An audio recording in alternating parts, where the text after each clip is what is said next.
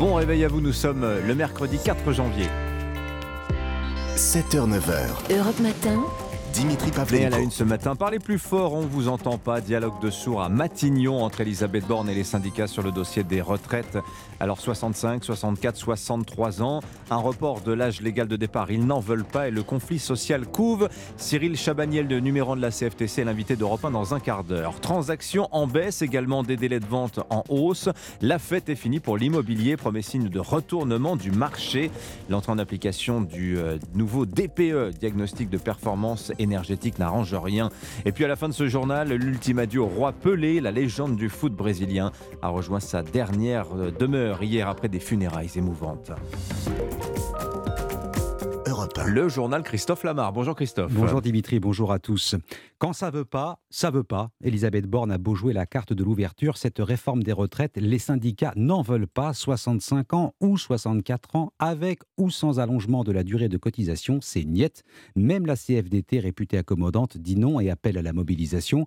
Les discussions se poursuivent aujourd'hui à Matignon. Barthélémy Philippe, est-ce que l'on peut encore éviter le conflit social? Franchement, c'est peu probable. Pourquoi? Parce que les positions des uns et des autres semblent irréconciliables. Bien sûr, le report de l'âge de départ à 65 ans n'est pas un totem, a dit Elisabeth Borne, mais le gouvernement veut quand même repousser l'âge légal, sans doute de 62 à 64 ans.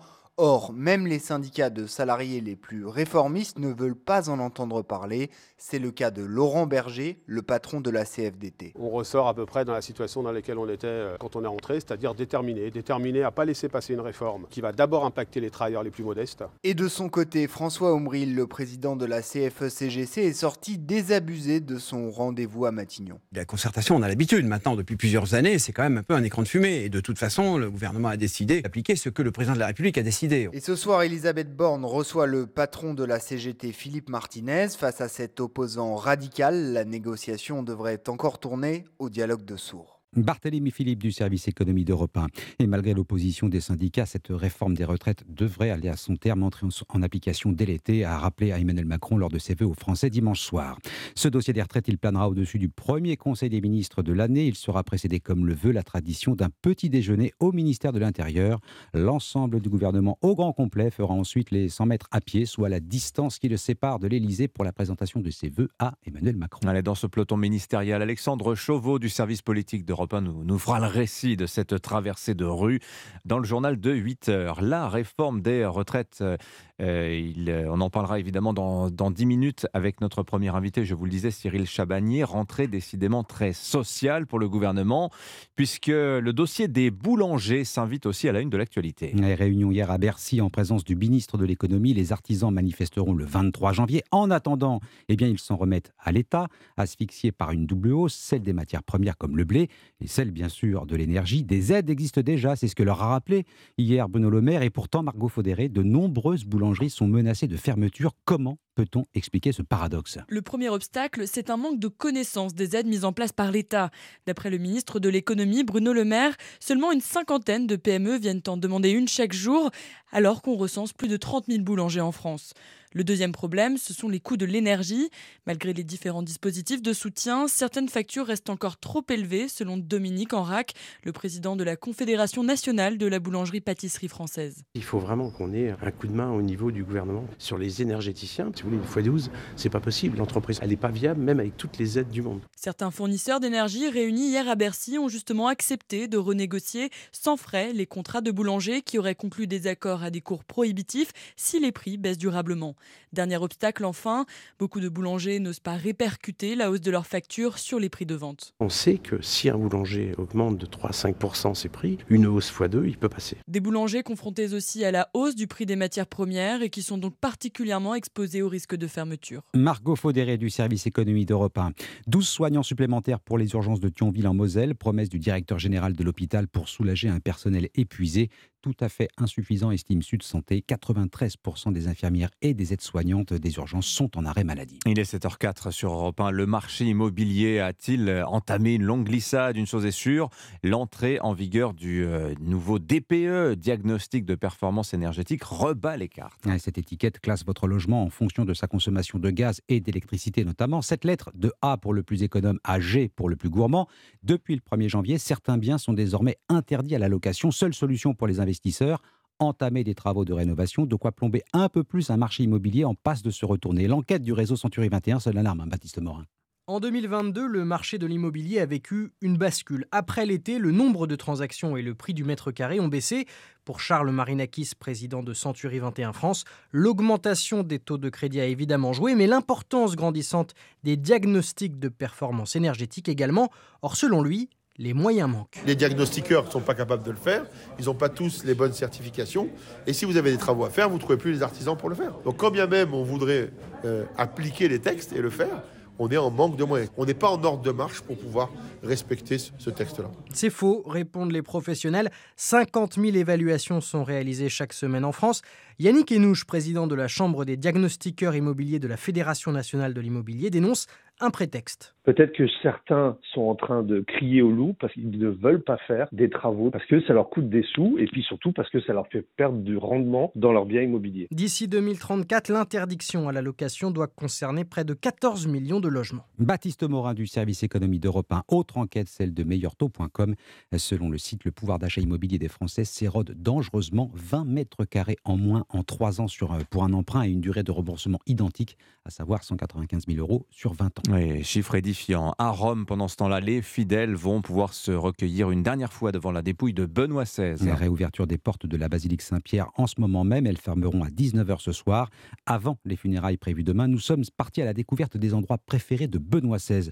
Nous en avons tous et le pape n'y échappe pas. Il avait notamment son rond de serviette à la Cantina Tyrolaise, son restaurant fétiche à la carte, fondue suisse ou encore filet de porc fumé. L'envoyé spécial d'Europe 1, Caroline Baudry, a poussé les portes de l'établissement. Reportage. Il pouvait trouver ici les saveurs d'Allemagne et des endroits d'où il venait.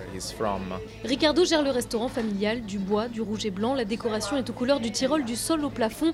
Dans l'escalier, des coupures de journaux sont encadrées. Sur Joseph Ratzinger, cet habitué devenu pape.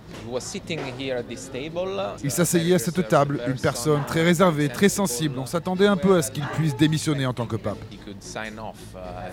Trois fois par mois, le cardinal venait savourer ses deux péchés mignons. La soupe typique à base de crêpes et les strudels. Une pâtisserie aux pommes, maison, que le pape qui ne fréquentait plus le restaurant recevait en cadeau à chacun de ses anniversaires. La réponse de Benoît XVI est affichée au mur à côté de son portrait. C'est une lettre qu'il nous a écrite, dans laquelle il nous envoie ses prières et nous remercie. Je suis très fier de ça. Rome, Caroline Baudry, Europe 1. Du jamais vu depuis un siècle aux États-Unis, le Congrès n'a toujours pas de président, conséquence d'une fronde au sein du groupe républicain. Les partisans de Donald Trump refusent d'apporter leur soutien à Kevin McCarthy, jugé trop modéré. Procédure de vote suspendue, un nouveau tour de scrutin est prévu dans la journée. Enfin, le football, Pelé a rejoint sa dernière demeure. La star mondiale brésilienne a eu droit à des obsèques à la hauteur de sa légende. Oui, si l'enterrement a eu lieu dans la plus stricte intimité familiale, la procession du cercueil jusqu'au mausolée du cimetière de Santos s'est déroulée devant une foule immense. Jean-Claude Gérès, correspondant d'Europe 1 au Brésil. Oui, après les 300 000 personnes qui sont venues s'incliner devant la dépouille de Pelé durant ces dernières 24 heures, il y a eu encore beaucoup de monde dans les rues pour voir passer le cercueil placé sur le toit d'un camion de pompiers. Le chemin était ouvert à pied par des supporters du FC Santos. Le cercueil est arrivé devant la maison de la mère de Pelé. L'émotion était alors très importante. Louisa en a eu les larmes aux yeux. Je pleure, bien sûr, et encore plus en voyant cette dame de 100 ans qui vient à la fenêtre pour remercier, pour voir le cercueil de son fils passer par ici. C'est vraiment très triste et très émouvant. Entre tristesse et gratitude, les centaines de personnes présentes sur le tracé du cortège veulent garder un souvenir heureux de Pelé. C'est le cas de Mario. On doit se rappeler de Pelé comme d'un buteur, du sourire et du bonheur qu'il a donné à tout le monde. C'est la seule chose qui importe. Edson est parti, Pelé jamais. Pelé sera toujours présent. Cristiano Ronaldo, lui, a fait salle comble et stade comble en Arabie Saoudite pour sa présentation officielle aux supporters d'Al Nasser. Nouveau club et nouvelles ambitions. Le joueur de 37 ans, bientôt 38, affirme vouloir donner une autre image du championnat saoudien. Merci Beau. Ça, c'est un sacré coup de pub pour le championnat saoudien, ça c'est clair. Surtout après la prestation de l'équipe nationale pendant la Coupe du Monde qui a été plus qu'honorable. Merci beaucoup Christophe Lamar. On vous retrouve tout à l'heure à 8h30 dans 10 minutes. L'édito éco sur Europe 1, la baisse de la TVA sur les produits de première nécessité. Que c'est une bonne idée pour le pouvoir d'achat des Français Eh bien pas évident, nous dira Nicolas Bouzou. C'est dans 10 minutes. À tout de suite. Europe Matin. Dimitri Pavlenko. Suite aujourd'hui des entretiens à Matignon entre Elisabeth Borne et les numéros 1 syndicaux sur la réforme des retraites. Premier reçu cet après-midi à 15h. Le président de la CFTC, il est l'invité d'Europe Matin. Bonjour Cyril Chabagnier. Bonjour. Bienvenue sur Europe 1. J'ai une petite question pour vous juste avant de parler des retraites. la crise des boulangers qui s'invite à la une de l'actualité. Euh, une question d'abord sur ce soutien catégoriel extrêmement centré sur une profession. Qu'est-ce que ça vous inspire Cyril Chabagnier? C'est euh, peut-être l'une des professions qui est la plus touchée par la crise énergétique, parce qu'on sait que euh, le prix de l'énergie dans cette profession, c'est quasiment le coût euh, principal. Mmh et donc, il faut absolument aider cette profession. On sent qu'aujourd'hui, nombreux des boulangers nous disent que ils vont fermer boutique si s'il n'y a pas d'aide qui est attribuée. et on voit que les premières factures d'énergie avec les grosses hausses vont arriver fin du mois de janvier, début du mois de février. Et il y a une inquiétude qui est vraiment très importante. Donc, euh, mais, les, mais par exemple, un, charcutier, un boucher, lui aussi, il a des factures d'électricité très importantes, les frigos, tout ça, ça consomme. Hein, oui, tout le monde est touché par cette, par cette crise mmh. énergétique. Donc il faudra voir au fur et à mesure pouvoir aider euh, toutes les professions qui en ont besoin et avoir un bouclier tarifaire. Oui, cette attention particulière à une profession euh, du, du, ministère de l'économie, ça vous surprend? Non, on n'est pas surpris parce qu'on sait que c'est la profession qui a été euh, le, voilà, le plus rapidement touchée et le mmh. plus fortement touchée par cette hausse, même si encore une fois, elle concerne tout le monde. Mmh. Donc, qui est une mesure spécifique pour les boulangers, ce n'est pas choquant, mais évidemment, il va falloir regarder de près toutes les professions dont l'énergie est le coût euh, principal mmh. pour aider le plus grand nombre. On ne peut pas se permettre d'avoir euh, des artisans, des commerçants qui ferment à cause du prix de l'énergie et des emplois qui sont qui sont mis à la porte. Bon, venons-en au sujet qui vous occupe beaucoup l'esprit. Je vous ai un peu cueilli à froid avec les boulangers, Cyril Chabanier. La réforme des retraites, c'est évidemment le dossier brûlant de cette rentrée. Dans quel état d'esprit êtes-vous ce matin, Cyril Chabanier, à la lumière aussi des premières rencontres hier euh, entre euh, la Première ministre et d'autres responsables syndicaux, notamment Laurent Berger, euh, votre collègue de la CFDT Est-ce que vous êtes combatif? Est-ce que vous êtes résigné. Je sais que cette bande d'âge à 65 ans, vous dites que s'il y a quelque chose qui va être dur à négocier, bah c'est précisément ce point-là, et c'est celui qui froisse entre euh, le gouvernement et les partenaires sociaux. Combatif, c'est sûr. Euh, déterminé, c'est sûr. Mm. Optimiste, euh, pas vraiment. Parce que on voit bien que le gouvernement ne veut pas vraiment bouger mm-hmm. sur le recul de l'âge de départ à la retraite. Donc même quand Elisabeth Borne dit 65 ans, ça n'est pas un tabou, vous pensez que il n'y a pas grand-chose, il n'y a pas beaucoup de marge de négociation. Non, parce qu'il n'y a rien de nouveau. Euh, depuis le départ dans cette négociation, le gouvernement nous dit euh, pour, l'âge de, pour, le recul de l'âge de départ à la retraite, c'est 65 ans mmh ou 64 ans avec accélération de la loi Touraine. Donc pas de tabou, ça veut dire ça. Donc c'est posé sur la table depuis le départ. Alors quand on nous dit pas de tabou sur les 65 ans, ben très bien, ça fait un moment qu'on a compris que ça va finir et ça va aller vers 64 ans et accélération de la loi Touraine. Ah, il faut vraiment Donc il n'y a pas de surprise sur ça, mais 64 ans et accélération de la loi Touraine, on n'en veut pas. Et on n'en veut pas parce que on a d'autres moyens de financement que euh, le recul de l'âge euh, légal de départ à la retraite. et c'est ça qui nous pose problème. On va prendre le temps de détailler parce que ça, c'est très important. Pourquoi il y a ce blocage sur la question de l'âge de départ? Mais d'abord, euh, question un petit peu d'ambiance. Comment vous évaluez le rapport de force au ce stade des choses, Cyril Chabagnier avec le gouvernement, euh, qui, je le disais, a fait montre d'ouverture hier donc sur l'âge de départ. Il y a eu aussi ce retrait et Elisabeth Borne a prononcé le mot de retrait euh, d'une partie du décret assurance chômage. Alors, ce qui passerait pour des signes d'ouverture, bah, en fait, ça passe clairement pour des reculades. Le mot est partout ce matin dans la presse. Avez-vous euh, l'impression que le gouvernement est en train de battre en retraite? En tout cas, on a été euh, entendu, au moins sur l'assurance chômage, sur ce troisième palier, ce troisième seuil à 6% qui n'avait aucun intérêt. C'était inefficace et injuste parce que quand vous avez un chômage qui tombe à 6%, hmm. les dernières personnes qui sont au chômage, c'est les plus précaires, vous dites les plus éloignés. Si un jour le chômage tombe à 6%, jour, espérons. Mais par rapport à ce seuil de 6%, si un jour on a un chômage inférieur à 6%, on tombe dans une catégorie de personnes au chômage qui sont les plus précaires, les plus éloignées de, de l'emploi, les moins diplômées. Et ces personnes-là, euh, on ne peut pas taper dessus. Voilà. Donc c'était une mesure qui était complètement inefficace. Mhm. On s'est beaucoup battu contre cette mesure.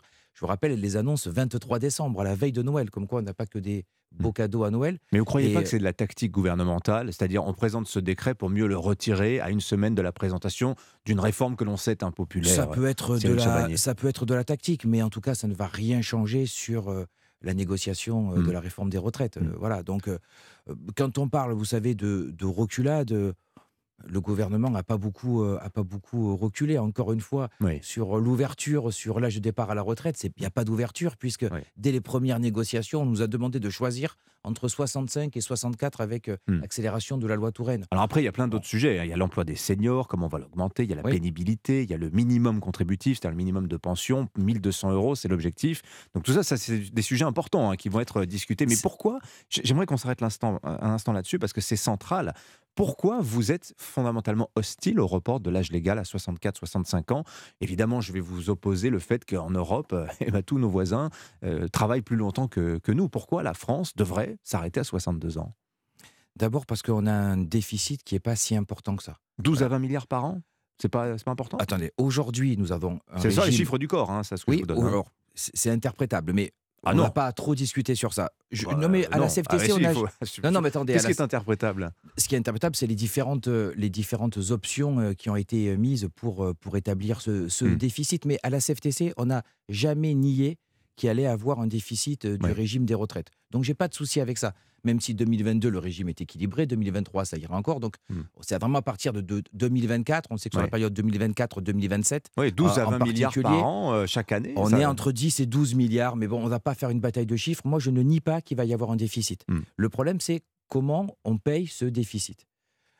On n'est pas obligé de passer aujourd'hui par un recul de l'âge de départ à la retraite. On peut le financer par euh, l'arrêt des exonérations de cotisations sur toute une série de mesures qui n'ont montré aucune efficacité économique. Enfin, on a quand même aujourd'hui une réforme des retraites qui Mhm. pèse uniquement sur les salariés.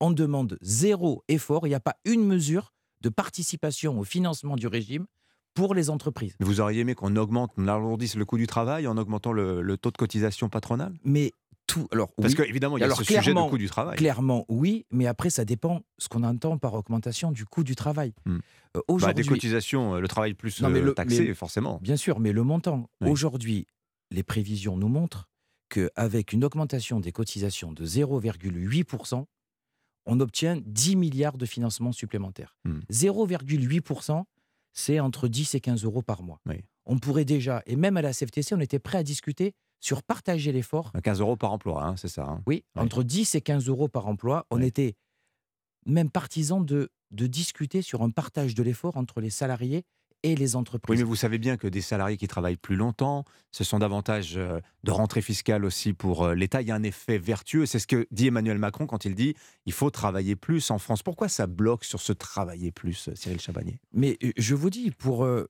il n'y en a pas besoin. C'est tout simplement, c'est- c'est c'est inefficace aujourd'hui. Et puis, travailler plus longtemps, quand on sait que les seniors aujourd'hui n'arrivent plus à travailler, n'arrivent pas à travailler. Les entreprises aujourd'hui, et le gouvernement nous a montré d'ailleurs les chiffres euh, qui sont hyper parlants. Bah, le taux Euh, d'emploi des seniors a le taux d'emploi des seniors 2015. en hein. France, il est catastrophique. À 59 ans, à 59 ans, comme par hasard, parce que quand vous avez 59 ans, vous pouvez avoir 3 ans euh, d'indemnité chômage qui vous mène jusqu'à 62 ans, l'âge de la retraite. Les seniors, il y a un boom de départ qui est juste, qui est juste énorme. Donc travaillons sur l'emploi des seniors. Si entre 10 et 15% de seniors supplémentaires travaillent et ne sont pas au chômage ou en invalidité ou en maladie, c'est 10 milliards qui rentrent. Mmh. Si euh, nous euh, jouons sur les cotisations, juste un chiffre qui me paraît super important, parce qu'on parle de pouvoir d'achat ou du coût du, du travail. 3 euros, 3 euros d'augmentation mensuelle pour les salariés, 3 euros d'augmentation mensuelle pour les employeurs, c'est 7 milliards d'euros qui rentrent. Mmh. Venir me dire que 3 euros pour les employeurs, ça remet en question le coût du travail, honnêtement, personne ne le croit. Et beaucoup de salariés préfèrent payer 3 euros par mois que travailler 2 à 3 ans de plus. Merci. Voilà, Merci. ça c'est très important. Merci Cyril Chabagnier. On aurait pu, il y avait encore beaucoup de choses à dire, mais vous reviendrez nous expliquer Avec tout grand ça plaisir. sur Europe 1. Merci d'être venu nous voir ce matin. Je rappelle que vous êtes le président de la CFTC. Vous serez reçu donc à partir de 15h par Elisabeth Borne à Matignon. Bonne journée à vous. Merci Bonne à vous. entrevue, 7h22.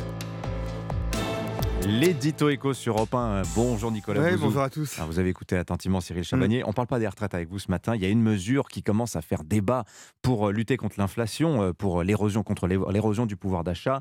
La baisse de la TVA sur les produits de première nécessité. Bonne ou mauvaise idée? Ouais, euh, mauvaise idée par excellence. Euh, C'est ce que proposait le Rassemblement national pendant la campagne présidentielle. On en avait euh, parlé. Euh, et là, c'est le gouvernement espagnol qui a, pour ainsi dire, relancé le débat euh, en, en Europe, puisque le gouvernement espagnol a décidé de mener cette euh, stratégie pour lutter contre l'inflation. Alors, en Espagne, la TVA est à 4% sur les produits de première nécessité. Elle sera totalement supprimée. hein. donc, ça concerne, pour être précis, le pain, le lait, le fromage, les fruits euh, et les légumes. Et sur l'huile et les pâtes, où elle est à 10%, elle passera à 5%. Je rappelle que c'est 5,5 hein, en France hein, sur les produits de première nécessité. Ouais. Baisser euh, le taux encore, donc en dessous de 5,5, quel impact ça peut avoir? Bah, Un impact euh, marginal hein, pour un coût euh, élevé. Déjà, il y a une première question. Quelle est la part de la baisse de la TVA qui se répercute dans les prix? Parce qu'en fait, ça dépend de beaucoup de choses. Les entreprises, elles en profitent aussi pour augmenter euh, leurs marges. Ça dépend de la concurrence. S'il y a beaucoup de concurrence sur un marché, en effet, ça peut se répercuter dans les prix. Mais si la situation financière des entreprises est dégradée, elles vont essayer euh, d'augmenter euh, leurs marges. Et là, euh, la baisse de la TVA, ce sera une subvention euh, aux, aux entreprises.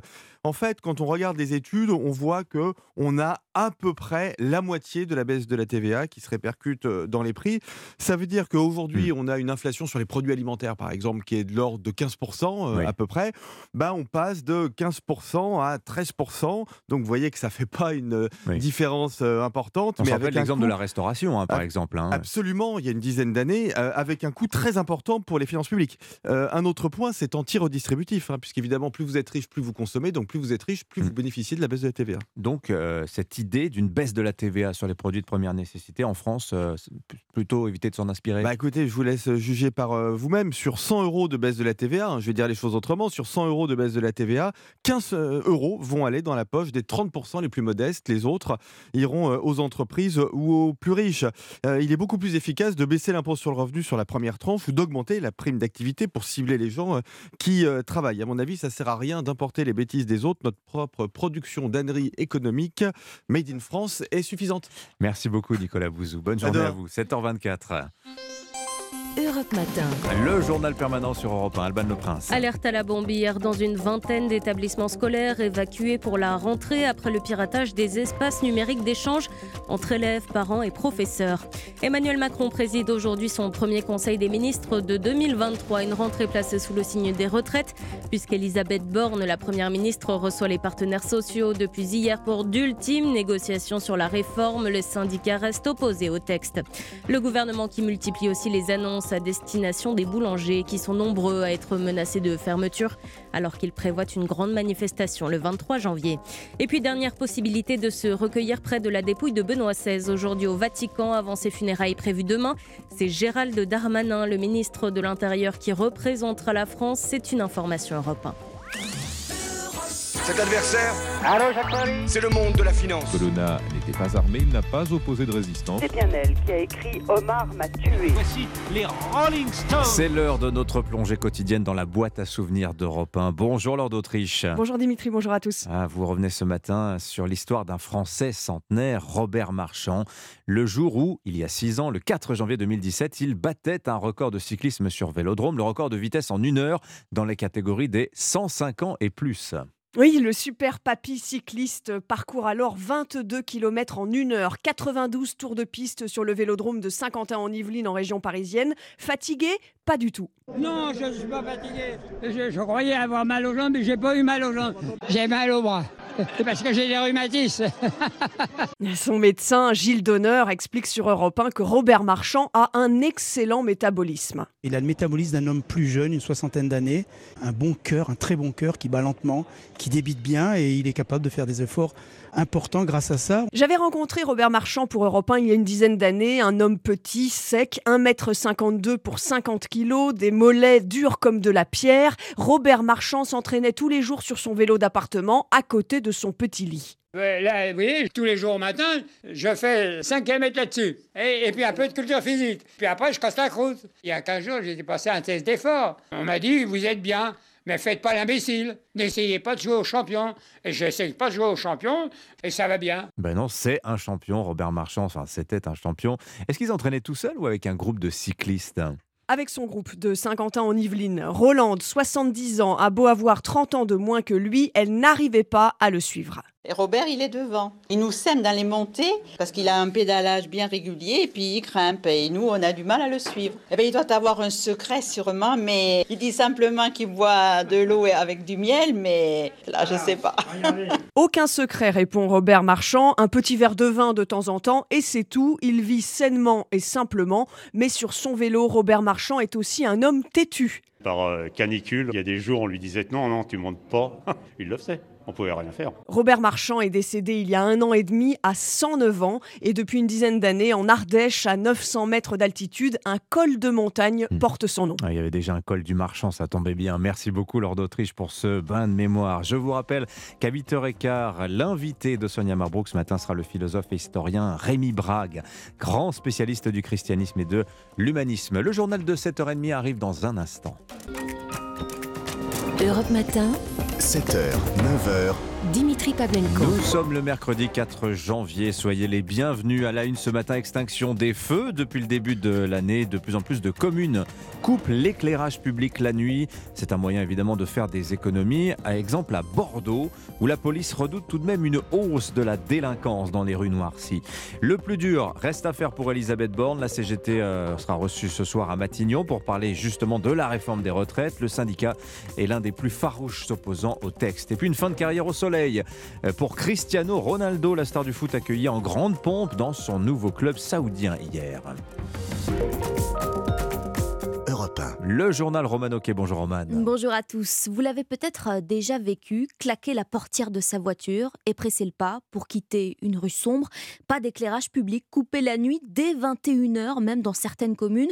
Beaucoup de collectivités s'y sont mises depuis lundi, début d'année. Lyon, Strasbourg, Nîmes, Metz et Bordeaux, où nous partons tout de suite. Là-bas, la nuit, les réverbères euh, s'éteignent dans les deux tiers de la ville. La nuit, décision au nom de l'écologie, aussi pour faire des économies, à 900 000 euros par an. Oui, sauf que obscurité rime parfois avec insécurité. C'est en tout cas la crainte des syndicats de police bordelais qui redoutent une hausse de la délinquance. Et les habitants, alors, Stéphane Place leur a tendu son micro européen. Comme je ne sors pas la nuit, je vais avoir 74 ans. Je ne pense pas que ça puisse renforcer le risque puisqu'ils ont fait attention. Les zones vraiment à risque seront éclairées. C'est une manière de faire de bonnes économies. Non, c'est pas trop avantageux dans le noir. Ça risque de créer des problèmes de violence. L'inquiétude de cet habitant bordelais, Sylvain Charonna, le secrétaire départemental du syndicat de police Alliance en Gironde, la partage, l'absence d'éclairage public entre 1h et 5h du matin dans un peu plus de la moitié des quartiers bordelais, c'est le risque de voir la délinquance augmenter, dit-il. Pour attraper un cambrioleur en action, c'est très compliqué. Donc si on éteint les lumières, ça sera encore plus compliqué. Il y a aussi d'autres actes de délinquance, hein, comme des dégradations de véhicules. Une femme qui se promène seule le soir dans la rue. Si la rue n'est pas éclairée, je pense que le sentiment d'insécurité, il va augmenter forcément. On parle de vol à la roulotte, on parle de personnes qui vont être agressées et des rues qui vont être filmées. La caméra qui va filmer une rue la nuit, quelle est l'efficience? De son côté, la municipalité bordelaise assure que ce dispositif a été élaboré en concertation avec la hiérarchie policière et les services de secours et promet d'affiner si nécessaire le plan d'éclairage public. Le reportage de Stéphane Place, correspondant d'Europe 1 dans le sud-ouest. Couper le courant pour faire des économies, malheureusement, c'est impossible pour les boulangers dont les fours sont généralement électriques. Les voilà confrontés à des factures d'énergie astronomiques. Oui, 33 000 artisans qui bénéficient désormais d'un report de paiement de leurs charges sociales. Les boulangers peuvent aussi résilier leur contrat d'énergie sans frais si la facture menace la survie du commerce. Autre solution qui n'enchante pas ces professionnels, augmenter les prix en magasin, 95 centimes. Voilà combien coûte une baguette en moyenne en France. Alors trop cher ou pas assez? Pour Europe 1 et vous, Clotilde Dumais a posé la question à des Parisiens. Vous seriez prête à mettre à peu près combien pour une baguette? Je peux y mettre le prix, mais j'entends aussi qu'il y a beaucoup de gens qui n'ont pas les moyens de payer une baguette à 1,40€. 1,30€, 1,40€, une baguette, euh, ça reste excessif. 1,30€, c'est pourtant le prix de la baguette tradition chez Arnaud Delmontel, boulanger à Paris. Le prix a augmenté au lendemain de la guerre en Ukraine parce que le cours du blé s'est envolé. Et là, le prix de l'électricité va augmenter de 20 fois par rapport à l'été dernier. Le report des charges je, je suis euh, absolument contre parce que à un moment donné, il faudra les payer. Le boulanger prévoit donc d'augmenter les prix d'une dizaine de centimes, pas de quoi décourager certains clients. Je suis pas née en France, donc pour moi d'avoir une baguette à 19h chaud qui sort de la boulangerie, en fait, ça vaut le coup. J'en achète pas souvent, donc ça reste un plaisir de temps à autre. La baguette a encore de beaux jours devant elle pour Arnaud Delmontel. Voilà, c'est le, le champ de la baguette. Et euh, je pense que 1,30€, 1,50€, c'est pas cher pour un petit bonheur du quotidien. Voilà, et ça fait envie reportage européen et vous signez Clotilde Dumais, le chant de la baguette justement que les ministres pourront apprécier ce matin. Petit déjeuner de rentrée pour le gouvernement. Elisabeth Borne devra prendre des forces avant le début d'une longue journée accaparée par la réforme des retraites. Dernières heures de concertation en effet ce mercredi avec les syndicats. Ce mercredi, c'est le leader de la CGT notamment qui sera reçu à Matignon. Oui, un tête-à-tête et sûrement un dialogue de sourds face à des positions irréconciliables. Tous les syndicats sont opposés au report de l'âge légal alors que le gouvernement entretient le flou 64 ou 65 ans. Présentation du texte mardi prochain, application avant l'été, calendrier répété par Emmanuel Macron. Arthur Delaborde, l'enjeu est trop important, le président ne reculera pas. Absolument, le chef de l'État joue l'échec ou la réussite de son quinquennat sur ce dossier des retraites. Abandonner ou faire cette réforme à minima lui ferait perdre toute crédibilité et signerait son incapacité à gouverner. Il sait que c'est maintenant, au début de son second mandat, qu'il doit prouver qu'il peut transformer le pays. Plus il attend, plus sa capacité à réformer sera entravée par la guerre au sein de son propre camp pour lui succéder en 2027. Cependant, comme hanté par le syndrome Alain Juppé qui avait dû renoncer à sa réforme en 95 après un mois de grève hivernale, le président marche sur des œufs. Il faut dire que depuis six ans, sa volonté de réformer les retraites se voit sans cesse contrariée. Oubliez le système par points qu'il n'a pas pu mettre en place durant son premier mandat. Il s'est converti à une mesure simple fondée sur le report de l'âge légal. Pas de quoi calmer opposants syndicaux et politiques qui promettent un combat acharné. Mais Emmanuel Macron est prêt à en payer le prix. Il en va de sa capacité à montrer que son quinquennat n'est pas déjà stoppé. Arthur Delaborde, 7h36, c'est le rendez-vous international consacré à l'innovation technologique, CES, nom du traditionnel salon de Las Vegas aux États-Unis. Ouverture des portes demain. 100 000 visiteurs attendus, deux fois plus que l'année dernière, édition pénalisée par le Covid. Et parmi les 2000 exposants, des Français, et pas qu'un peu, 200 startups tricolores incontournables dans les allées du salon. Aurélien Fleureau.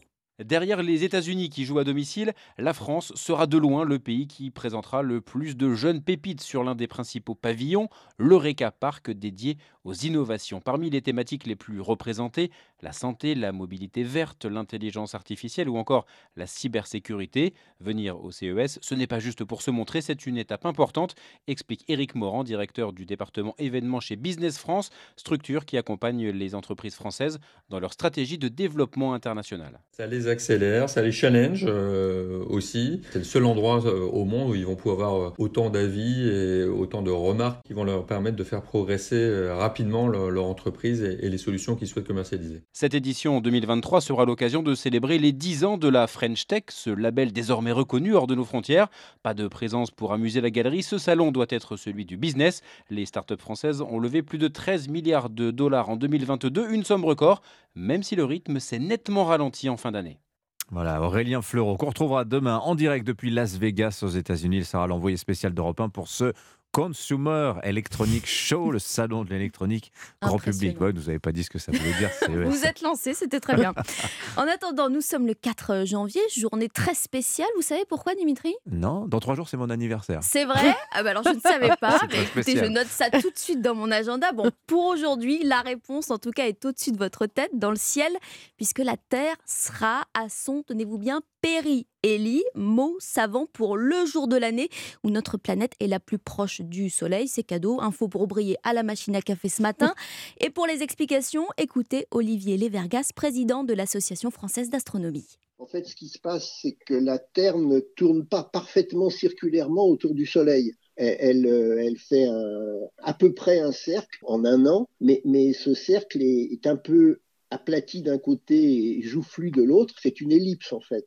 Et, donc, il y a un moment où la Terre est plus près du Soleil, c'est ce qu'on appelle le périhélie, hein. et puis un moment où la, Terre est plus loin, ce qu'on appelle l'aphélie. Ce moment-là, le, le- le 4 janvier, on est au plus près du Soleil, pas à 149 millions euh, 600 000 kilomètres, mais un peu plus près de, de 2 millions de kilomètres. La Terre, globalement, est un peu plus éclairée par le soleil. Il y a un peu plus d'énergie solaire qui est donnée à toute la Terre, mais dans l'hémisphère nord, on reste quand même en hiver et dans l'hémisphère sud, on reste quand même en été. Olivier Levergas, président de l'Association française d'astronomie. Lui, justement, a choisi le soleil pour terminer sa carrière. Cristiano Ronaldo présenté hier au public de son nouveau club en Arabie Saoudite. Voilà, pas besoin de traduction. Ronaldo hurlé, scandé par les supporters du club El Nasser dans leur stade sous une pluie de confettis devant le joueur maillot bleu et jaune sur les épaules. Bref, Hollywood. Le Portugais de 37 ans arrive donc à Riyad après sa rupture avec Manchester United. Expatriation justifiée devant la presse, cette fois en costume cravate. En Europe, mon travail a été fait. J'ai tout gagné. J'ai joué dans les meilleurs clubs. Pour moi maintenant, c'est un nouveau challenge. Al Nasser m'a offert une grande opportunité, non seulement de jouer au foot, mais aussi d'inspirer les jeunes générations.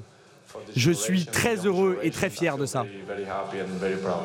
Voilà, Cristiano Ronaldo qui, cerise sur le gâteau, conserve aussi son numéro 7. Oui, son train de vie. Hein. Et son train de vie, 200 millions d'euros par an pour au moins deux ans. Mais pourquoi est-il donc allé jouer en Arabie Saoudite? On se pose la question. Merci beaucoup.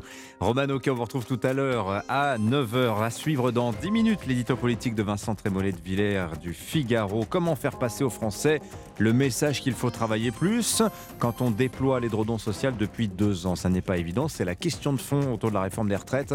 On en parle avec lui juste après Vincent Hervouette qui entre en studio, 7h40. Europe Matin. Dimitri Pavlenko. Dans un instant, votre page culture sur Europe 1, Sébastien Bordonnave, la BD du jour. Bonjour Sébastien. Bonjour, bonjour à tous. Bah, la BD la mieux dessinée du moment, le scénario est pas mal non plus, elle est au top des ventes. Bref, comme disent les jeunes, c'était pas tant. Voilà, ça s'appelle Le Château des Animaux. On a oui, hâte. Ça, Et les sorties ciné, Laurie Choleva. Bonjour Laurie. Bonjour, bonne année. Nous, on parlera de la première production d'Omar Sy. C'est Tirailleurs. Ah, ça fait parler en ça ce moment. Ça fait parler, hein. oui. Et on parle plus du bonhomme que du film d'ailleurs. C'est ça. Là, tout de suite, mais d'abord, Vincent Hervouette pour l'édito international sur Europe 1. Bonjour Vincent. Bonjour Dimitri, bonjour à tous. Vous nous parlez de l'engagement de la France au Sahel. Alors, il n'y a pas qu'au Mali hein, que la France a des problèmes. La junte au Burkina réclame le départ de l'ambassadeur de France. Oui, il est naïf, injuste et, et bête d'accuser la France de se désintéresser de l'Afrique en guerre. La vérité est bien pire, c'est la France qui est de plus en plus indésirable en Afrique. Illustration ce matin avec le Burkina Faso. Depuis sept ans, la guerre s'y fait à bas bruit. Des milliers de morts, 2 millions de déplacés. À coups de massacres aveugles et d'attaques ciblées, les djihadistes ont vidé le nord et l'est du Burkina. Évidemment, le pouvoir civil a été ébranlé, puis emporté par ces coups de butoir terroristes, place aux militaires. Et c'est le même paradoxe qu'au Mali, hein. une armée incapable de gagner une guerre retourne ses armes contre les civils, parce que faire la guerre au palais présidentiel, c'est plus facile qu'au fond du désert, on a les victoires qu'on peut. Cette junte au pouvoir veut maintenant se débarrasser de l'ambassadeur de France, et elle réclame sa tête au Quai d'Orsay. Mais alors qu'est-ce que les putschistes reprochent aux diplomates D'avoir rappelé il y a trois semaines les Français qui vivent dans une ville à l'ouest de Ouagadougou à se replier dans la capitale. La sécurité de ses compatriotes, ça fait partie du job des ambassadeurs. Il les connaît, il les alerte, à l'occasion il les évacue, et il est crédible car il dispose d'informations classifiées. Mais pour la junte burkinabé, le repli des Français serait un désaveu. De plus, cet ambassadeur a reconnu, a rencontré l'été dernier une délégation de sénateurs, un haut fonctionnaire répond aux élus de la nation, on est encore, il y a encore un État en France, et il leur a parlé de guerre civile. Et ça, c'est tabou, comme la question ethnique. Pourtant, c'est en partie le bon diagnostic quand, ce week-end, des supplétifs de l'armée, des chasseurs traditionnels d'Ozo, s'en prennent à des villageois peuls pour se venger d'une attaque terroriste. C'est un crime de guerre pour célébrer la Saint-Sylvestre. Ils ont laissé 28 morts derrière eux. Au final, ce qu'on comprend, Vincent, c'est que les putschistes burkinabés ne supportent pas la critique. hein. Oui, ils ont muselé Radio France Internationale après un reportage qui leur a déplu.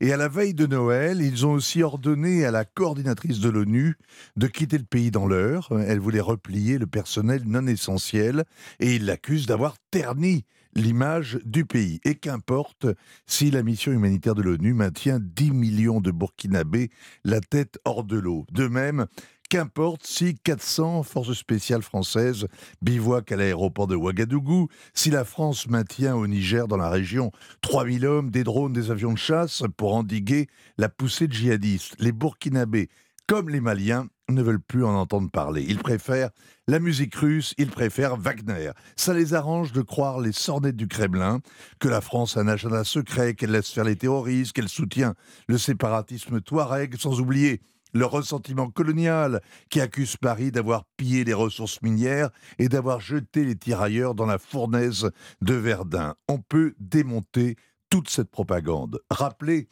le sacrifice de 53 soldats français au Sahel récemment, souligner le travail des milliers d'associations franco-burkinabées, ça n'empêche pas le sentiment anti-français de se développer. La France ne se détourne pas de l'Afrique, mais on ne la comprend pas, elle ne fait plus peur, et son enlisement au Sahel la discrédite pour longtemps. la voix souffre, euh, mais le regard est toujours acéré. Merci beaucoup, Vincent Hervé. Je me permets juste une, correction c'est 58 soldats français 58, qui sont tombés au Sahel. 53 53, oui. Ah, ça fait, il en manquait 5, c'est toujours 5 de trop. Merci beaucoup, Vincent Hervouette. 7h47. Europe Matin. Alors, euh, la culture à présent, Sébastien Bordonnave, on parle BD avec vous.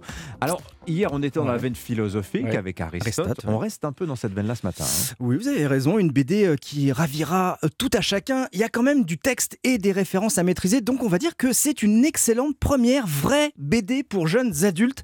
Elle s'appelle Le Château des Animaux. On la doit au maître du scénario en BD, Xavier Dorizon, et au grand spécialiste de la bande dessinée animalière, Félix Delep. C'est en quatre tomes trois sont déjà sortis, c'est un carton de vente, donc je me suis dit, bah, est-ce qu'il faut vraiment en parler? Bah oui, mhm. parce que c'est émouvant, c'est révoltant et c'est vivant. Dans cette BD, il y a du Orwell, c'est inspiré de La ferme des animaux, publié en 1945, un roman dystopique, implacable envers le stalinisme. Là, dans l'histoire, on est dans l'entre-deux-guerres, dans une ferme, et les animaux ont organisé entre eux un système de société pas super égalitaire. Tout en haut, il y a un taureau bodybuildé, manipulateur, qui cornaque une meute de chiens sans pitié, qui n'hésiteront pas à commettre le pire, et en face, une chatte, un rat, un lapin et tous leurs amis le rapport de force est, comment dire, un poil déséquilibré. Alors vous avez dit que pour les deux premiers tomes, la BD avait trouvé son public. Le troisième tome donc vient de sortir. Il fascine Vincent Hervouette. Quelles sont les raisons du succès de, du château des animaux? Eh ben, Vincent nous le confirmera. Hein. la totale symbiose entre le graphisme et l'histoire, le dessin est digne d'un Disney. C'est le premier album dessiné par Félix Delep. Il n'a pas 30 ans. Il a mis deux ans et demi juste pour dessiner le premier tome. Résultat, bah, il est superbe. Quant l'histoire, on est bousculé dans un récit tantôt étouffant, tantôt attendrissant. On y trouve également des références à Gandhi dans la réponse non violente à l'oppression. C'est pas mal, je trouve, d'infuser cette idée à de jeunes lecteurs. Bref, Le Château des Animaux chez Casterman, une BD qui vous fera euh, miauler de satisfaction et hennir de plaisir. Et le tome 3 vient tout juste de sortir. C'est l'occasion de découvrir les deux précédents. Merci beaucoup, Sébastien. Laurie Choleva, place au cinéma. Mm. Alors, on commence avec le retour du réalisateur de La famille Bélier. Eh oui, c'est Eric Lartigot qui revient et qui s'intéresse encore une fois à la jeunesse. On se souvient dans La famille Bélier, il révélait la chanteuse Louane et lui permettait d'obtenir le César du meilleur espoir. Dans cet été-là, il est encore une fois question de transmission, mais surtout du passage de l'enfance à l'adolescence. On arrive. Ça sera la plus belle été de notre vie, hein? Oh, mais arrête Papa, je vais voir Mathilde, moi. Oublie pas ton casque. Oui, oui. Coucou, comment ça va? T'as coupé tes cheveux? Vachement. Ah, il fait trop chaud. Non mais sérieux, ça se fait pas pour le réchauffement de la planète. Justement, je la refroidis. Alors on suit l'été de la jeune Dune, elle a 11 ans, elle attend chaque année le mois de juillet avec impatience. Dune, elle s'appelle Dune. Pourquoi pas C'est joli. Elle attend le, mois de juillet avec impatience puisqu'elle va partir en famille retrouver sa meilleure amie Mathilde dans les Landes. Mais cet été-là, il va être différent. T'as tellement de chance d'avoir une mère lesbienne. Moi, elle a devenu tellement chelou. Dune Engueule-moi mieux que ça, on dirait tu t'en fous. Je te déteste. Je vais t'engueuler mieux. Je sais pas pourquoi les parents obligent leurs enfants à être heureux. Terrible cette phrase. Hein. C'est vrai que c'est un film qui est réalisé à, hauteur d'enfant. C'est un vrai bijou de sensibilité, un film de sensation qui nous replonge nous-mêmes dans nos souvenirs d'enfance. Euh, je disais, hein, le film est réalisé à hauteur d'enfant, c'est-à-dire qu'il n'y a aucune scène d'adulte sans la présence de Roselou Pélissère qui incarne cette jeune Dune. Le film parle de cette perte de l'innocence, de la difficulté des enfants parfois euh, pour comprendre les problèmes d'adultes. Et aux côtés euh, de Roselou, on a le plaisir de voir Chiara Mastroianni ou encore Marina Foïs qu'on a entendu dans la bande-annonce et Gaël Garcia Bernal. C'est c'est vraiment très très joli. On redonne le titre cet été-là, signé donc Eric Lartigot. Et puis l'homme par qui la polémique arrive, Omar Sy, qui défend son film Tirailleurs, ça vaut quoi alors Alors Tirailleurs, c'est déjà un projet qui porte de longue date. Hein. Ça fait dix ans qu'il voulait réaliser euh, ce film avec euh, Mathieu Vadepied, donc qui est le réalisateur. Et eh bien c'est très bien. C'est l'histoire euh, déchirante d'un père, Bakary, un Sénégalais quadragénaire, qui s'enrôle dans l'armée en pleine guerre de 14-18 pour tenter de protéger son fils recruté de force. C'est un film de guerre puissant sur l'histoire méconnue des tirailleurs sénégalais pendant la guerre de 14-18. Mais surtout, moi, ce que j'ai retenu, c'est que c'est une chronique, c'est la chronique d'une relation entre un père et son fils. Omar Sy est bouleversant. Et il tourne aux côtés euh, d'un jeune comédien, Alassane Dion, qui n'est autre que son neveu dans la vraie vie. Histoire de famille. Et autour de la polémique euh, sur ses déclarations à propos de l'intérêt des Français mm. euh, à cette, cette page de, de l'histoire, il était l'invité de Quotidien et hier, il a eu cette phrase un peu bizarre, je trouve, Omar Sy. Il dit c'est un peu devenu systématique. À chaque fois que je sors de ma cachette pour promouvoir un film, on essaie de mettre un nuage de fumée autour de la promotion de mon film. Ce n'est pas ce que je dis qu'on attaque, c'est moi. Bon, je ne suis pas certain qu'il ait cerné l'ampleur de la polémique qu'il a mmh. lui-même soulevée. Bon, en tout cas, merci beaucoup, Laurie Cholet. va ailleurs donc à voir. Et cet été-là, les films que vous nous recommandez cette semaine. Bonne journée, bon week-end, mmh. euh, que je vous raconte à la semaine prochaine. On n'est que mercredi. Et les vacances sont terminées, Dimitri.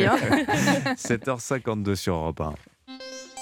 Europe Matin. Juste avant l'édito politique de Vincent Trémollet de Villers, le journal permanent, Alban Le Prince. Les boulangers dans la rue le 23 janvier pour alerter sur leur situation. Dès hier, le gouvernement a multiplié les annonces avec par exemple un report du paiement des impôts et cotisations ou encore la résiliation sans frais de certains contrats d'énergie.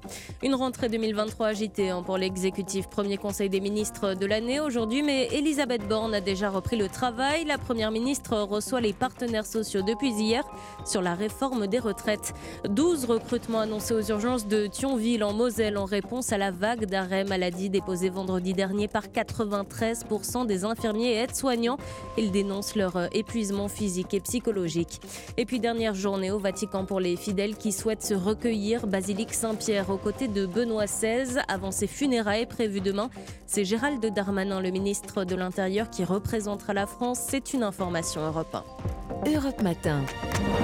7h, 9h, Dimitri Pavlenko. L'édito politique sur Europe 1. Bonjour Vincent Trémollet de Villers. Bonjour Dimitri. Du Figaro. Le projet de loi sur la réforme des retraites n'est pas encore présenté. Et déjà, Elisabeth Borne lâche du lest sur la mesure centrale de la réforme, l'âge de départ à 65 ans. Elle dit que ça n'est pas tabou. Est-ce qu'il faut y voir un repli tactique, Vincent, ou bien le signe d'une fragilité du gouvernement sur ce sujet? Alors, Elisabeth Borne n'a jamais été emballée par ce que l'on appelle cette mesure d'âge. Mais la Première ministre est là pour appliquer la politique voulue par le président. Or, cet âge limite de 65 ans, c'est la grande, on pourrait même dire c'est la seule promesse de campagne d'Emmanuel Macron. Donc ce recul, ce n'est pas bon signe. Et, et pourtant, cette réforme est plus nécessaire que jamais. Il faut le répéter, c'est un impératif économique, le système est déficitaire, c'est une évidence démographique, la vie s'allonge et il y a de moins en moins d'actifs et de plus en plus de retraités. Petite parenthèse à ce sujet, il serait logique d'accompagner cette réforme d'une politique familiale. On pourrait ainsi développer la natalité, rajeunir le pays. Mais bon, je referme la parenthèse puisque la politique familiale a disparu avec François Hollande et que depuis, on ne l'a jamais retrouvée. Donc revenons à notre réforme des retraites. Vous vous rappelez qu'en 2017, elle devait être systémique, c'est-à-dire ne pas modifier l'âge de départ. La réforme adoptée à l'Assemblée en 2020 grâce au 49.3 a fini dans les eaux usées du Covid. Elle a ressuscité, mais sous une forme paramétrique, c'est-à-dire avec une mesure d'âge, le contraire de la précédente. Fin août, la nouvelle réforme devait entrer dans le budget de la Sécu. Et puis finalement, ce ne fut pas le cas. Il y a un mois, la présentation du projet de loi était imminente, et puis elle a été repoussée. Et maintenant, Madame Borne explique que l'âge de départ à 65 ans n'est pas un totem. Hmm. Cette réforme des retraites, de pas en arrière en demi-tour, elle ressemble de plus en plus au moonwalk de Michael Jackson. Vous savez, cet art de danser en reculant. Alors, il faut dire que l'opinion publique, déjà, on le voit, se cabre. Hein. La réforme inquiète une majorité de Français. Et c'est peut-être pour cela que l'exécutif redouble de prudence. Hein. Bah, à, force de lui donner un tour presque mythologique, oui, on a l'impression que c'est l'Armageddon, c'est-à-dire la bataille gigantesque et décisive. Mais cette fois, le doute ne vient pas seulement de la vigueur des oppositions extérieures, le doute se nourrit aussi des contradictions d'un gouvernement qui promeut avec ce texte le contraire de ce qu'il fait tous les jours. Vous connaissez le proverbe hein, qui dit Un arbre tombe toujours du côté où il penche. Mm. Et eh ben depuis qu'Emmanuel Macron est à l'Élysée, tout penche du côté de la dépense publique. À la promesse libérale originelle répond une pratique étatique compulsionnelle. Des aides, des chèques, des subventions, des blocages tarifaires, partout, tout le temps, et pour presque, je dis bien pour presque tous. Quelques chiffres pour montrer à quel point cette réforme est à rebours de toutes nos politiques publiques. Le report, déjà compromis de l'âge de départ à 65 ans, offre une économie d'une trentaine de milliards d'ici à 2035. Hmm. La Cour des comptes, de son côté, déplore 560 milliards de dépenses supplémentaires en deux ans de 2020 à 2022, dont 140 milliards au titre de l'épidémie de Covid. C'est abyssal. Donc, cette réforme des retraites, c'est une goutte d'économie dans un océan de dépenses. Donc vous pensez que le gouvernement devrait renoncer à sa réforme? Non, surtout pas, surtout pas. C'est même tout l'inverse. Mais je dis simplement qu'il faudra que le gouvernement se libère de la toile d'assistance, de guichet, de remise qu'il a lui-même tissée. C'est très difficile de prôner le travail et l'effort quand on a insufflé depuis quatre ans dans tout le pays l'esprit de dépense. Vincent Trémollet de Villers, du Figaro. Merci Vincent. À la une de votre journal ce matin de l'économie, justement, les prix de l'immobilier qui commencent à baisser. Premier recul du marché de la pierre depuis 10 ans. Nous sommes le mercredi 4 janvier. Nous fêtons ce jour Sainte Angèle, à qui le Christ murmura à l'oreille, dit la légende, ce n'est pas pour rire que je t'ai aimé. La phrase est restée célèbre. Dans un quart d'heure, le philosophe et historien Rémi Brague est l'invité de Sonia Mabrouk. 7h57, la météo arrive. Nous sommes le mercredi 4 janvier. Bon réveil, il est 8h. 7h, 9h. Europe Matin.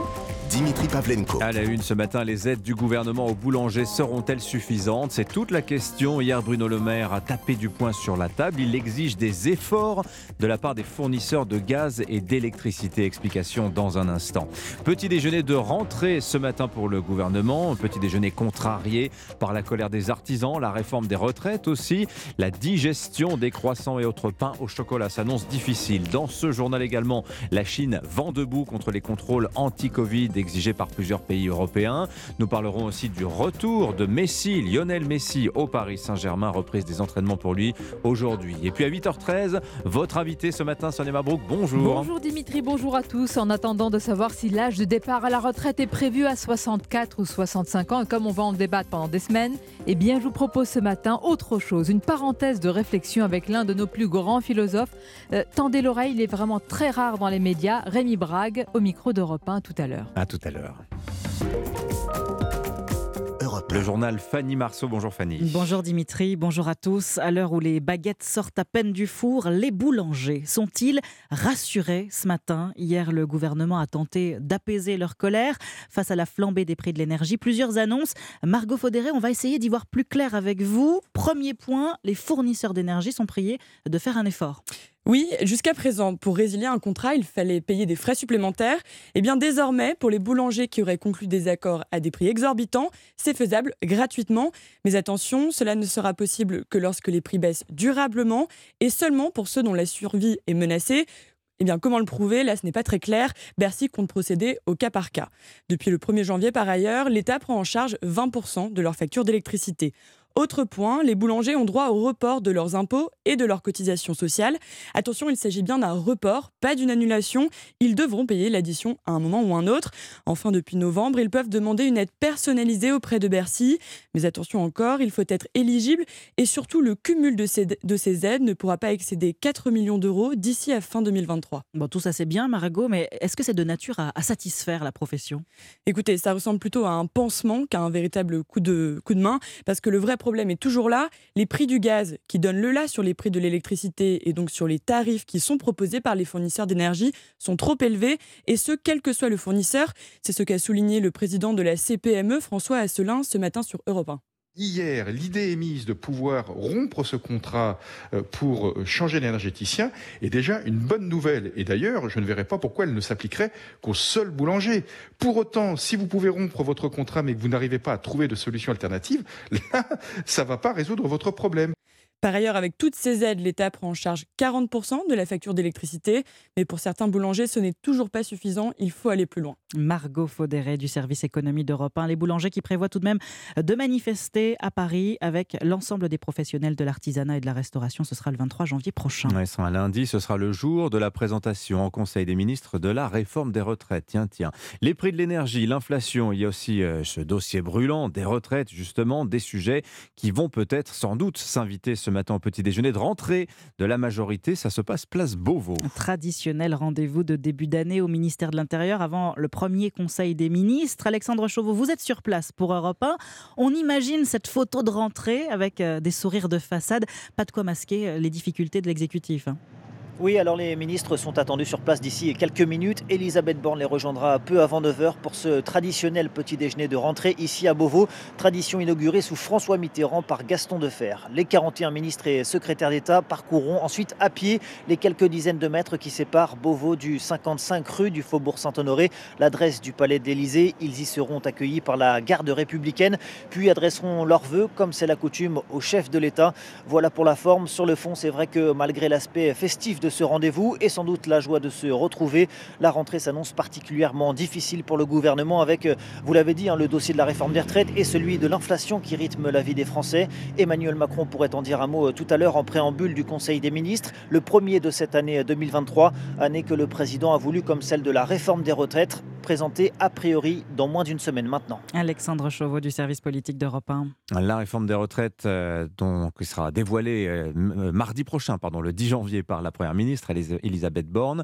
Elle n'a plus que quelques jours hein, pour finaliser les arbitrages. Et aujourd'hui encore, elle reçoit les partenaires sociaux. D'ailleurs, ce soir, c'est le tour de la CGT, le syndicat le plus difficile à convaincre. Hier, la CFDT a été plutôt claire 64 ou 65 ans. Si l'âge légal de départ à la retraite est repoussé, le syndicat se mobilisera. À la retraite, une pension pour nos vieux jours, justement. Tiens, depuis combien de temps ça existe? Petit cours d'histoire, c'est le tuto de la rédaction de Rampas ce matin, signé Baptiste Morin. Le premier système de retraite en France remonte au XVIIe siècle. C'est Colbert, ministre des Finances de Louis XIV, qui met alors en place un dispositif de pension pour les membres de la Marine royale. Il est ensuite étendu à tous ceux qui travaillent pour l'État, pour l'armée et pour l'Église. La Révolution en sonne le glas et elle reconnaît un droit fondamental à l'assistance, mais il faut attendre le XIXe siècle pour voir naître de nouveaux systèmes pour les fonctionnaires, les cheminots ou encore les mineurs. Il fallait travailler à l'époque 30 ans pour bénéficier d'une pension. En 1910, un système pour les ouvriers agricoles est élaboré, mais il fait long feu. Ce n'est qu'après la Seconde Guerre mondiale, avec la création de la sécurité sociale, que le système tel qu'on le connaît voit le jour. Les systèmes préexistants perdurent. Ce sont aujourd'hui les régimes spéciaux. Baptiste Morin. Le tuto de la rédaction d'Europe 1, la notice de l'info tous les matins dans le journal de 8 heures et à retrouver dans votre appli Europe 1. Dans l'actualité internationale, de nouveaux corps de soldats russes découverts à Makivka, près de Donetsk, après le bombardement ukrainien du 1er janvier. Le bilan est passé de 63 à 89 morts selon le ministère russe de la Défense qui a annoncé hier l'ouverture d'une commission d'enquête. En Russie, plusieurs manifestations ont eu lieu pour rendre hommage aux militaires disparus, mais aussi pour critiquer l'armée. Et pendant ce temps-là, aux États-Unis, c'est l'impasse au Congrès. Et ce n'était pas arrivé depuis plus de 100 ans. Les élus de la Chambre des représentants n'ont pas réussi à élire un président. Le favori, le républicain Kevin McCarthy, jugé trop modéré par les Trumpistes, n'est pas parvenu à faire consensus. Reprise des votes ce matin, le temps de trouver un accord en coulisses. Les États-Unis, qui, comme l'Italie ou la France, ont déjà mis en place des tests Covid obligatoires pour les voyageurs en provenance de Chine. Et eh oui, car Pékin connaît sa plus violente vague de Covid depuis le début de la pandémie. Par crainte de voir affluer des touristes porteurs du Covid. Une douzaine de pays au total ont réinstauré des contrôles. Un affront politique pour la Chine qui entend bien riposter la correspondance de Sébastien Le Belzic. Des tests PCR obligatoires pour les seuls voyageurs en provenance de Chine, inacceptable pour le gouvernement chinois qui parle de mesures discriminatoires et menace même les pays concernés, dont fait partie la France, de rétorsion. Mao Ning est porte-parole du ministère chinois des Affaires étrangères. Nous nous opposons avec fermeté à toute tentative de manipuler les mesures de prévention épidémique dans le but d'atteindre des objectifs politiques. Nous prendrons des contre-mesures par réciprocité. La Chine pourrait ainsi lancer des appels au boycott, alors que les touristes chinois pourront officiellement quitter l'Empire du Milieu à partir de dimanche. En France, ils étaient plus de 2 millions par an avant la pandémie il y a 3 ans, où ils injectaient l'équivalent de 3 milliards et demi d'euros dans les en Chine, le nombre de malades ne cesse de grimper. 70% de la population dans les grandes villes serait déjà contaminée, avec 11 000 décès par jour selon plusieurs estimations. Pékin, Sébastien Le Belzic, Europe 1. 8h07 au Vatican, dernier jour d'hommage à Benoît XVI. Le pape émérite sera inhumé demain dans l'ancienne crypte de Jean-Paul II, sous la basilique Saint-Pierre. Seules deux délégations internationales ont été officiellement invitées à ses obsèques. L'Allemagne, pays d'origine de Benoît XVI, et l'Italie, son pays d'adoption où il a passé plus de 40 ans. D'autres nations seront cependant présentes. Gérald Darmanin représentera d'ailleurs la France. Et puis au Brésil, après 4 heures de cortège dans les rues de Santos, le roi Pelé a été inhumé hier dans un mausolée de 200 mètres carrés au sein du plus grand cimetière vertical du monde, nécropole ultra moderne de 14 étages. Et puis le sport, Lionel Messi de retour à Paris. Oui, le champion du monde a quitté l'Argentine lundi soir en avion privé avec sa famille. Reprise des entraînements aujourd'hui donc avec le Paris Saint-Germain, Cyril de la Morinerie. Oui, Lionel Messi est attendu aujourd'hui au camp des loges. Fini les célébrations dans les rues de Buenos Aires ou le repos mérité chez lui à Rosario. Les premières journées en 2023 de la star argentine seront beaucoup plus classiques. Décrassage, musculation, exercice sur le terrain Saint-Germain-en-Laye. À 35 ans, Lionel Messi qui a réalisé son rêve de remporter la Coupe du Monde sera-t-il toujours motivé à Paris? Oui, répond notre consultant Jimmy Algerino. Messi euh, reste hyper concentré. Ben, il y a quand même la, Ligue des Champions. Ça fait pas mal de temps qu'il ne l'a pas gagné. Pouvoir amener ça avec Kylian Mbappé ben, peut être une motivation supplémentaire. Et puis n'oublions pas le, troisième larron, Neymar, qui aura à cœur aussi de prouver que voilà, tous les trois peuvent amener la Ligue des Champions au Paris Saint-Germain. Et signe de son attachement au PSG, le vainqueur du mondial devrait prolonger son contrat d'une saison jusqu'en 2024. Lionel Messi qui pourrait retrouver les terrains mercredi prochain face à Angers en Ligue 1. Pour le moment, aucune célébration pour honorer le nouveau champion du monde n'est prévue. Cyril de la Morinerie du service des sports d'Europe 1. Faut-il s'étonner qu'il n'y ait pas de célébration ah bah quand même En tout cas, c'est vrai que ce serait joli sur le CV, ça champion du monde et Ligue des champions dans la même saison. Ce serait pas mal. Merci beaucoup Fanny Marceau, c'est un plaisir de vous avoir pour le journal de 8 heures. Dans un instant, restez avec nous. N'oubliez pas Gaspard Proust, hein, c'est ça, rentrée sur Europe 1 tout à l'heure à 8h30. Emmanuel Ducrot sera là aussi. Euh, elle nous expliquera pourquoi il y a autant d'attention autour des boulangers, pourquoi pas les bouchers. On parlera de la valeur politique mm. du pain avec elle. Ce sera juste après l'invité de Sonia Marouk dans un instant, le philosophe Rémi Brague. Il est 8h10. Europe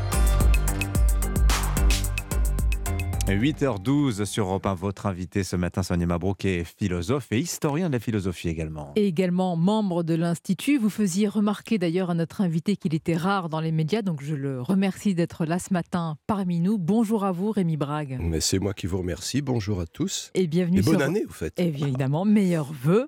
Bienvenue sur Europe 1. Les funérailles de Benoît XVI, Rémi Brague, seront célébrées demain par le pape François.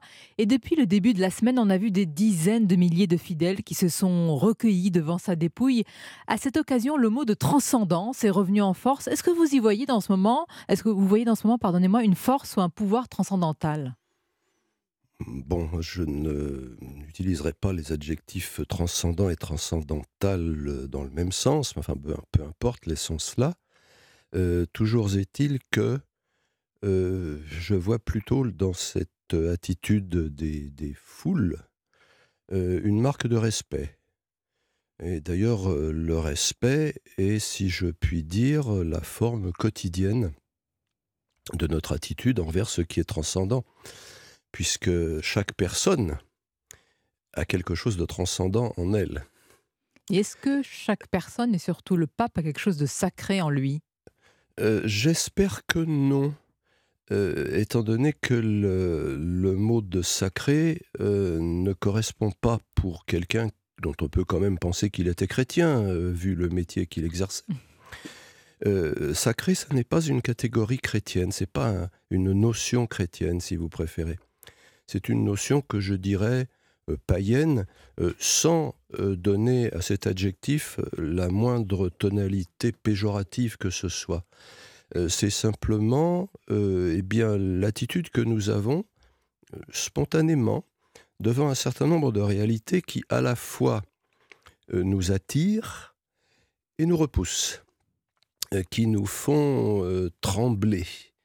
Hein, là, je pense bien entendu, et pas mal de nos auditeurs l'auront reconnu, je pense à euh, ce qu'a expliqué un penseur du religieux euh, qui vivait euh, au début de notre au début du dernier siècle, pardon, c'est-à-dire avant la guerre de 14, qui s'appelait Rudolf Otto et qui a écrit un livre qui s'appelle justement Le Sacré et dans lequel il explique en se fondant sur des observations anthropologiques et puis aussi sur des observations de notre réalité quotidienne, que notre attitude envers le sacré est ambivalente. Hein, euh, c'est le sacré est quelque chose à quoi on ne peut pas toucher. parce qu'il, d'une certaine manière, il, il souille Hein, il est euh, terriblement ambigu et, provoque en nous des sentiments euh, là aussi ambigus, attraction et répulsion en même temps. Alors que le saint, alors là, voilà une catégorie d'abord biblique, et puis bon, puisque biblique donc chrétienne, euh, qui décrit ou qui désigne, pardon, euh, plutôt la bienveillance absolue. Bienveillance, est-ce qu'on peut parler aussi, Rémi Brague, d'autorité? Est-ce que le pape ou les papes sont encore aujourd'hui des figures incarnant une forme d'autorité? Alors voilà un mot là aussi qui est piégé. Euh, parce que lorsque l'on entend autorité, on est évidemment tenté de dire autoritarisme. Euh, on pense, je ne sais pas, à ces dictateurs qui, euh, le menton en avant et les poings sur les hanches, déclarent qu'ils ne passeront pas ou qu'au contraire qu'ils sont passés. Enfin, je pense à Mussolini, bien entendu. Nos auditeurs l'auront reconnu. L'autorité, c'est quand même le pouvoir d'augmenter, la capacité de faire croître. Hein. c'est ce que dit le mot latin d'où vient directement euh, notre mot français autorité. Alors autorité, bah, c'est ce que fait par exemple un parent mmh euh, lorsqu'il euh, enseigne à, ses enfants de pousser, comment pousser bien droit comment euh, développer ses potentialités, comment, et puis surtout comment ne pas prendre des chemins qui mèneraient à court ou à long terme à leur destruction, à, la mort sans phrase. Alors autorité, bah oui, je crois que c'est en ce sens qu'il faut l'entendre. et aussi bien le cardinal Ratzinger, puis le pape Benoît XVI, après ce changement de nom euh, fort significatif, euh, eh bien, exerçait, je crois, euh, ce genre d'autorité. Une autorité, Rémi Brague, parfois contestée ou en tous les cas critiquée, notamment en France. À l'annonce de la mort de Benoît XVI, ceux qui rechignent à lui rendre hommage ont mis en avant les positions, ces positions très conservatrices et le fameux discours de Ratisbonne en 2006. Je sais que ça vous met un peu en colère. Oh, non, je ne me mets pas en colère pour si peu, euh, et surtout pas si tôt le matin. Vous avez bien raison. Euh, mais bah, je, fais ce que je peux, n'est-ce pas? Non, je voudrais simplement dire que euh, là aussi, le mot conservateur, bah, je l'utiliserai au sens où l'on parle d'un conservateur de musée, c'est-à-dire quelqu'un dont la fonction est de faire en sorte que bah, je ne sais pas, qu'on ne peigne pas des moustaches à la Joconde. Hein, donc il sauvegarde euh, un patrimoine euh, précieux et en même temps, euh, il a pour tâche, il a pour mission de faire en sorte que le plus possible de gens, le plus possible de visiteurs puissent avoir accès. Donc être conservateur, pardonnez-moi Rémi Grag, être conservateur, ce n'est pas être rétrograde pour vous bah, Être rétrograde est de toute façon une attitude stupide, puisqu'on ne peut pas euh, retourner euh, en arrière comme si rien ne s'était passé. Euh, on peut, alors heureusement, on peut retourner en arrière en tenant compte de ce qui s'est passé, par exemple en se repentant. Je rappelle par exemple que l'Allemagne est sortie du nazisme. C'était d'une certaine manière un pas en arrière. Que l'Union soviétique bon, est revenu euh, de son ivresse euh, idéologique léniniste. Bon, c'était d'une certaine manière un pas en arrière. Alors peut-être a-t-il été euh, pas très bien fait, mais enfin bon, ça c'est une autre question. En tout cas, oui, si on s'aperçoit à un moment donné que l'on s'est engagé dans une impasse, l'attitude la plus intelligente, c'est de faire marche arrière. Donc ne soyons pas toujours trop euh, sévères envers les rétrogrades. La question c'est, sommes-nous dans une impasse ou pas? Si nous ne sommes pas dans une impasse, alors bah, il faut écraser, appuyer sur le champignon, il faut écraser l'accélérateur. Sinon, bah, l'attitude la plus intelligente, si on ne veut pas aller dans le mur, c'est de revenir au point où on s'était engagé dans l'impasse et reprendre la bonne route. Sommes-nous trop sévères, avez-vous dit, Rémi Brague? Le sommes-nous ou certains le sont-ils avec euh, Benoît XVI Parmi les grandes dates de sa vie et de son œuvre, mhm. vous citez son rôle dans la dénonciation des scandales sexuels et pédophiles, quand d'autres, au contraire, l'accusent d'avoir masqué, protégé, bref, d'être quelque part co-responsable de ces terribles actes. Oui, bah écoutez, euh, je crois qu'il ferait bien de regarder un petit peu la réalité. Hein. Euh, le brave pape Jean-Paul II, à la fin de sa vie, euh, diminué par la maladie, hein, il avait une maladie de Parkinson dont il est mort, c'était pas particulièrement drôle, et en tout cas, ça lui retirait bon, beaucoup de ses, de ses facultés. en tout cas de ses capacités d'agir, bah, c'est quand même lui qui, Ratzinger, je veux dire, Benoît XVI, c'est quand même lui qui, dès, quasiment dès le lendemain de son élection, a alors déjà destitué euh, ce prêtre qui avait fondé euh, les Légionnaires du Christ, euh, Martial Mathiel, et qui menait une double vie assez épouvantable. Bon, il y avait des rumeurs jusqu'à présent. C'est lui qui, c'est Benoît XVI qui a donné le coup de pied dans la fourmilière. Et c'est lui également qui a dit, bah maintenant, euh, euh, fini euh, de, avec l'omerta autour des choses. Alors, bon, ces injonctions ont-elles été répercutées, ont-elles été transmises avec la l'efficacité qu'il aurait souhaité? Ça, bon, c'est une question pour les historiens. Moi, je suis pas du tout historien et surtout pas historien de la période contemporaine. Mais est-ce que cette attitude, Rémi Braque, qui est celle de dénigrer parfois un héritage, un parcours, une œuvre, euh, est-ce qu'il faut y voir dans ce cas une haine contre la foi euh, chrétienne, judéo-chrétienne, à travers les attaques contre Benoît XVI euh, Je n'en sais rien. Écoutez, moi je, n'ai rien a priori contre les critiques. Hein. je suis pas tout à fait partisan des canonisations trop rapides. D'ailleurs, je pense que pour Jean-Paul II lui-même, on aurait peut-être dû euh, respecter les délais traditionnels, parce que c'est, c'est, de tradition dans l'Église catholique qu'on ne. pas de santo subito, comme mhm. disaient certaines pancartes le jour même de la mort de, de, Jean-Paul II. Non, euh, personne n'est à l'abri euh, de, bon, d'erreurs et même de fautes morales.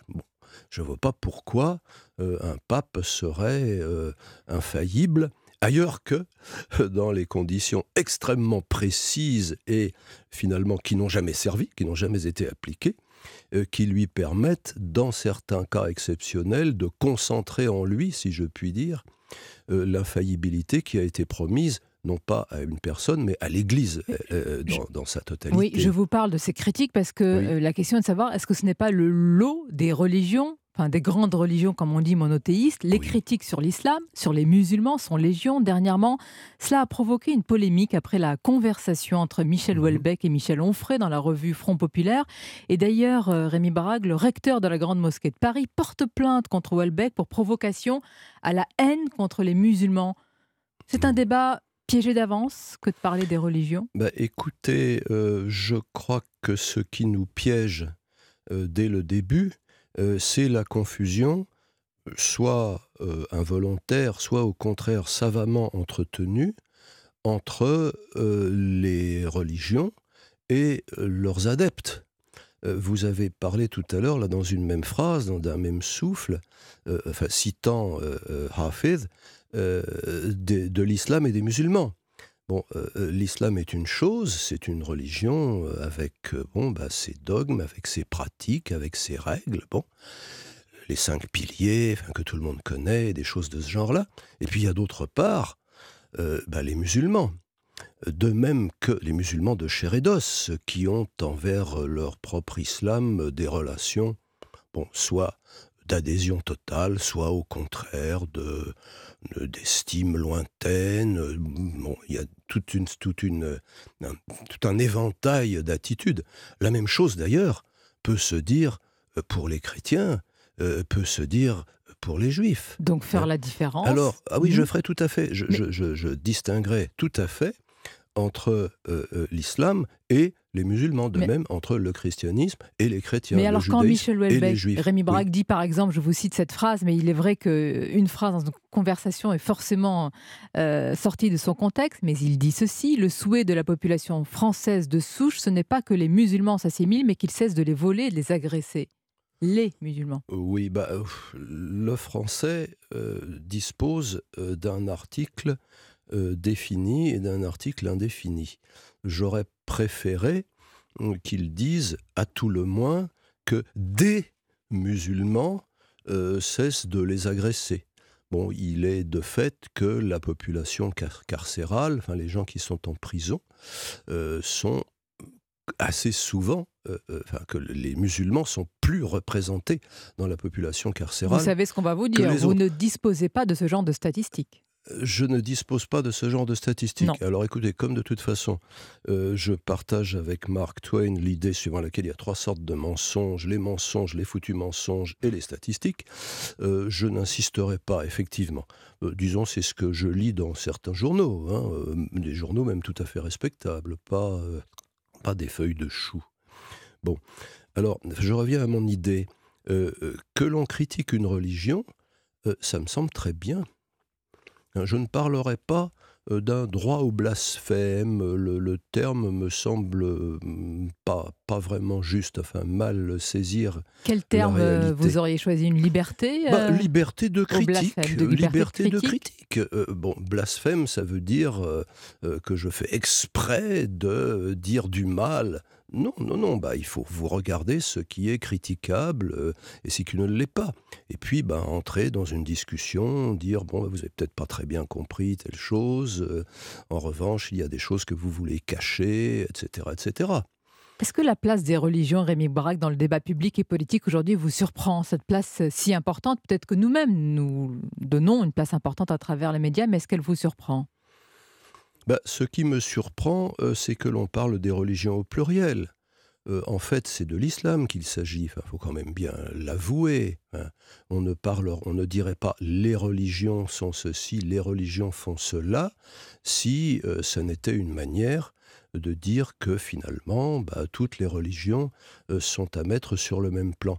Ce qui, pour quelqu'un qui s'est un petit peu intéressé, en amateur, hein, euh, euh, à l'histoire des religions, comme moi, est, je dirais, tout à fait rigolo, hein, que l'on mette sur le même plan la religion des Aztèques qui reposait sur le sacrifice humain, les gens dont on arrachait le cœur pour les offrir au soleil, d'une part, et puis le jaïnisme euh, qui euh, pousse le véganisme euh, à, un point extrême. bon, que l'on mette sur le même plan le panthéon foisonnant de l'hindouisme et le monothéisme des ce qu'on appelle les trois religions monothéistes. Bon, c'est quand même un petit peu bizarre. C'est pour ça que vous vous êtes interrogé sur euh, interrogé. C'est pour ça que vous vous êtes intéressé surtout à ces trois grandes religions. Bah, je me suis intéressé à ces trois grandes religions parce que de par mon métier, euh, j'ai été mmh. amené à regarder d'un petit peu plus près ce qu'il en est de l'islam. J'ai été 20 ans euh, professeur de philosophie arabe dont, à Paris 1 et à l'université de Munich, j'étais censé m'occuper de ce que l'on appelle de ce qu'ils appelaient de manière bizarre les religions européennes, donc les trois religions, euh, euh, les deux religions bibliques plus l'islam.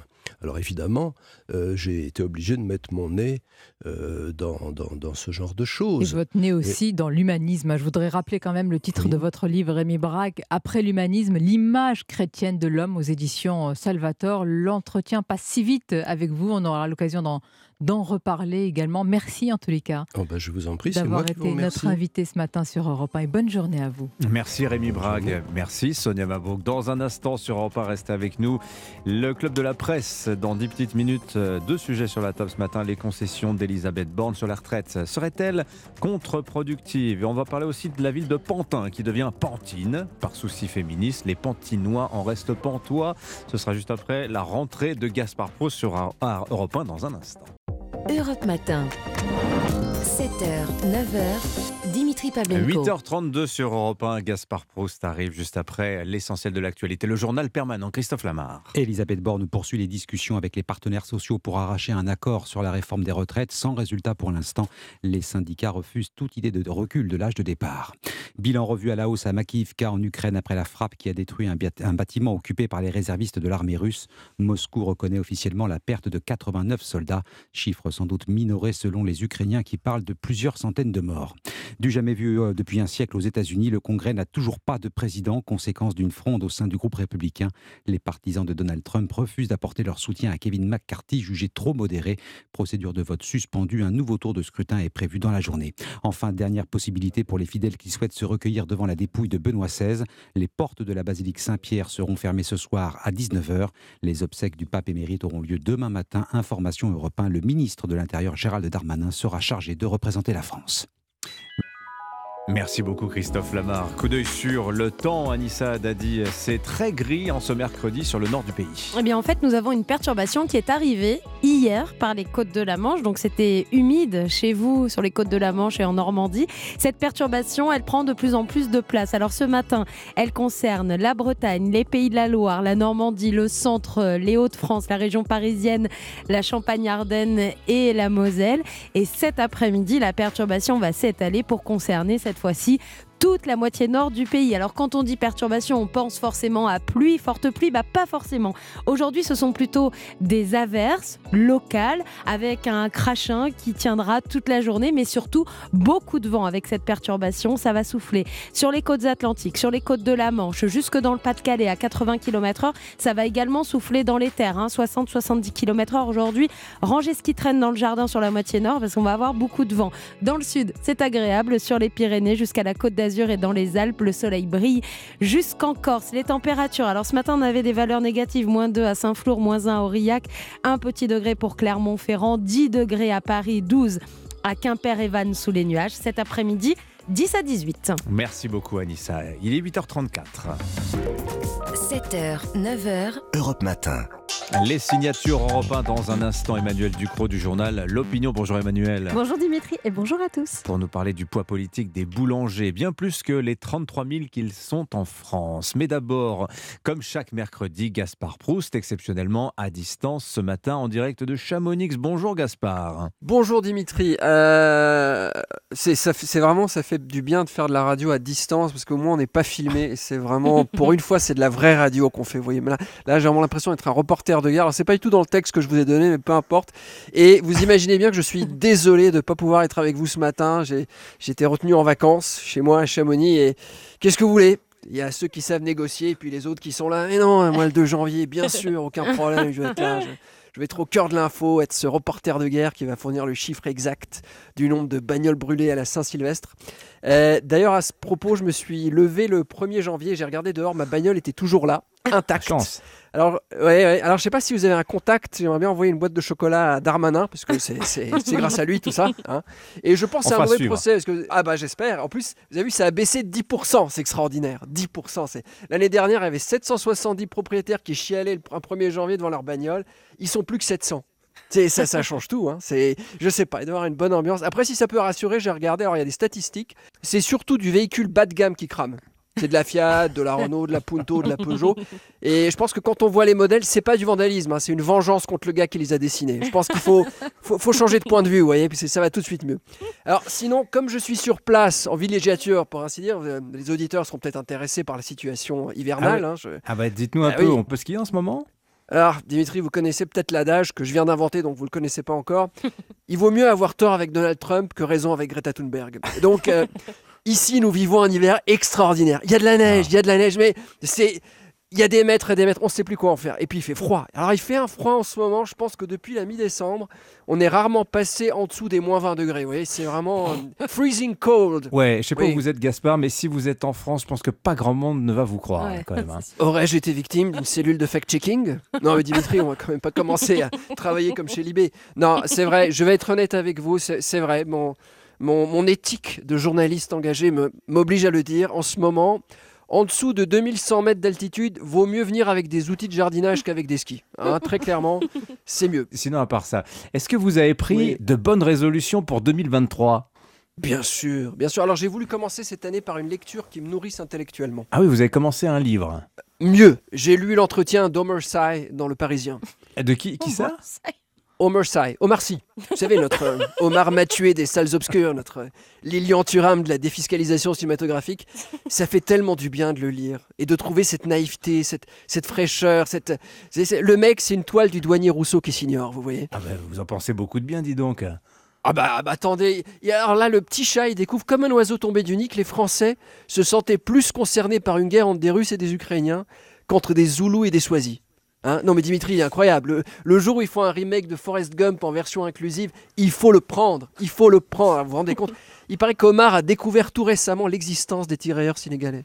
C'est pas beau Mm. ça vous imaginez tout ce qu'il lui reste à découvrir encore? Si ça se trouve, il sait peut-être toujours pas qui a gagné la Deuxième Guerre mondiale. hein. si ça se trouve, on va lui dire, mais tu sais que l'esclavage c'est fini. Non, c'est pas vrai. Et ça va être la fête. Mais c'est extraordinaire. vous avez regardé aussi les, les, vœux d'Emmanuel Macron, Gaspard? Ah oui, c'est ratable, c'est ratable. Mater un mec qui t'explique que l'année prochaine sera, sera meilleure tout en zozotant. il faut bien avoir un prétexte pour se mettre une caisse ensuite. Je pense que c'est que pour ça les vœux de Nouvel An. Bon, d'ailleurs, je crois que vous n'avez pas fêté. Non, j'ai horreur de ça. cette hypocrisie des vœux. Les vœux, c'est un mensonge, Dimitri, vous le savez bien. Les, gens se souhaitent une bonne année à minuit alors qu'ils savent très bien que la première certitude du 1er janvier sera un mal de crâne. Hein. C'est quand même une tradition incroyable de vouloir démarrer une année par un vomi, un Alka-Seltzer. Les gens vont mal. Extra... Et puis il y a cette habitude des textos louches. ah bah tiens, justement, vous avez reçu beaucoup de messages, Gaspard, vous? Non, non, plus maintenant. Parce que j'ai bloqué tous les gens qui m'ont envoyé. J'ai ah arrêté. Ah oui, oui, oui. Attendez, un texto qui tombe sur votre portable à minuit de la part de Jean Bourré faut décoder. dire combien moi quand j'écris un texto à minuit, je pense à toi. Ça signifie j'ai envie de jouir sur tes nichons. Vous voyez, c'est très clair. Nous, nouvel an, on, connaît les textos de minuit. Il y avait la promo de la nouvelle promotion de la Légion d'honneur. Vous avez regardé un peu? Ah, vous voulez parler de ce hocher de la République que les mecs collent au revers de leur veste pour faire sérieux en interview Vous verrez la prochaine fois qu'ils arrivent, sur y un avec ça, c'est un peu la Rolex du fonctionnaire. C'est comme ils n'ont pas le droit de se promener avec des montres de qualité, on leur a inventé un petit pins. Et cette année, on n'a pas été déçus. Ah bah oui, on a nommé Muriel Pénicaud, François Bayrou, Christophe Castaner, ah Richard Ferrand, Emmanuel Vargon. Ah, alors franchement, s'il avait voulu qu'on se dise qu'il n'a pas nommé que ses potes, il aurait aussi dû nommer l'imam Kouissen et Zemmour. Hein, comme ça, il aurait noyé le poisson. Mais moi, je pense que c'est pas un hasard si c'est le 1er janvier qu'on les annonce que les gens sont encore en train de décuver. Ils se rendent pas compte. tu leur dis euh, le 1er janvier, hey, Castaner a eu la Légion. Non, mais arrête tes conneries. Enfin, vous voyez, c'est. mais je pense que le plus choquant, c'est Bayrou. Bayrou a ah. été nommé officier. Ah bon? Qu'est-ce qui vous choque là-dedans? Non mais euh, Dimitri, comment dire? Je, laisse à nos auditeurs le soin d'imaginer François Bayrou donner le début du commencement d'un ordre sur un champ de bataille. Alors je, vais vous faire une imitation de cet Elon Musk de l'eau tiède. Euh, je pense que avant de donner euh, la euh, charge, il serait euh, bon de faire en sorte que soit obtenu le consensus le plus large de de l'ensemble euh, des. Je pense que Bayrou, tu lui files un bataillon de chars sous ses ordres, il serait capable de le faire mettre en pièces par des nains armés de front, de chevaux de poney, vous voyez À la semaine prochaine. Merci beaucoup, Gaspard. Ah, et bonne année à tous, bien sûr. Et, et bonne année vous aussi, je pense à vous. Voilà, et la santé. Ah, il était encore, mais comme d'habitude, notre ami Gaspard Proust, qu'on retrouvera donc mercredi prochain. Place à Emmanuel Ducrot du journal L'Opinion, une vraie journaliste engagée avec nous. Emmanuel, le gouvernement a annoncé hier toute une série de mesures pour soutenir les boulangers français étranglés par la hausse des factures d'électricité.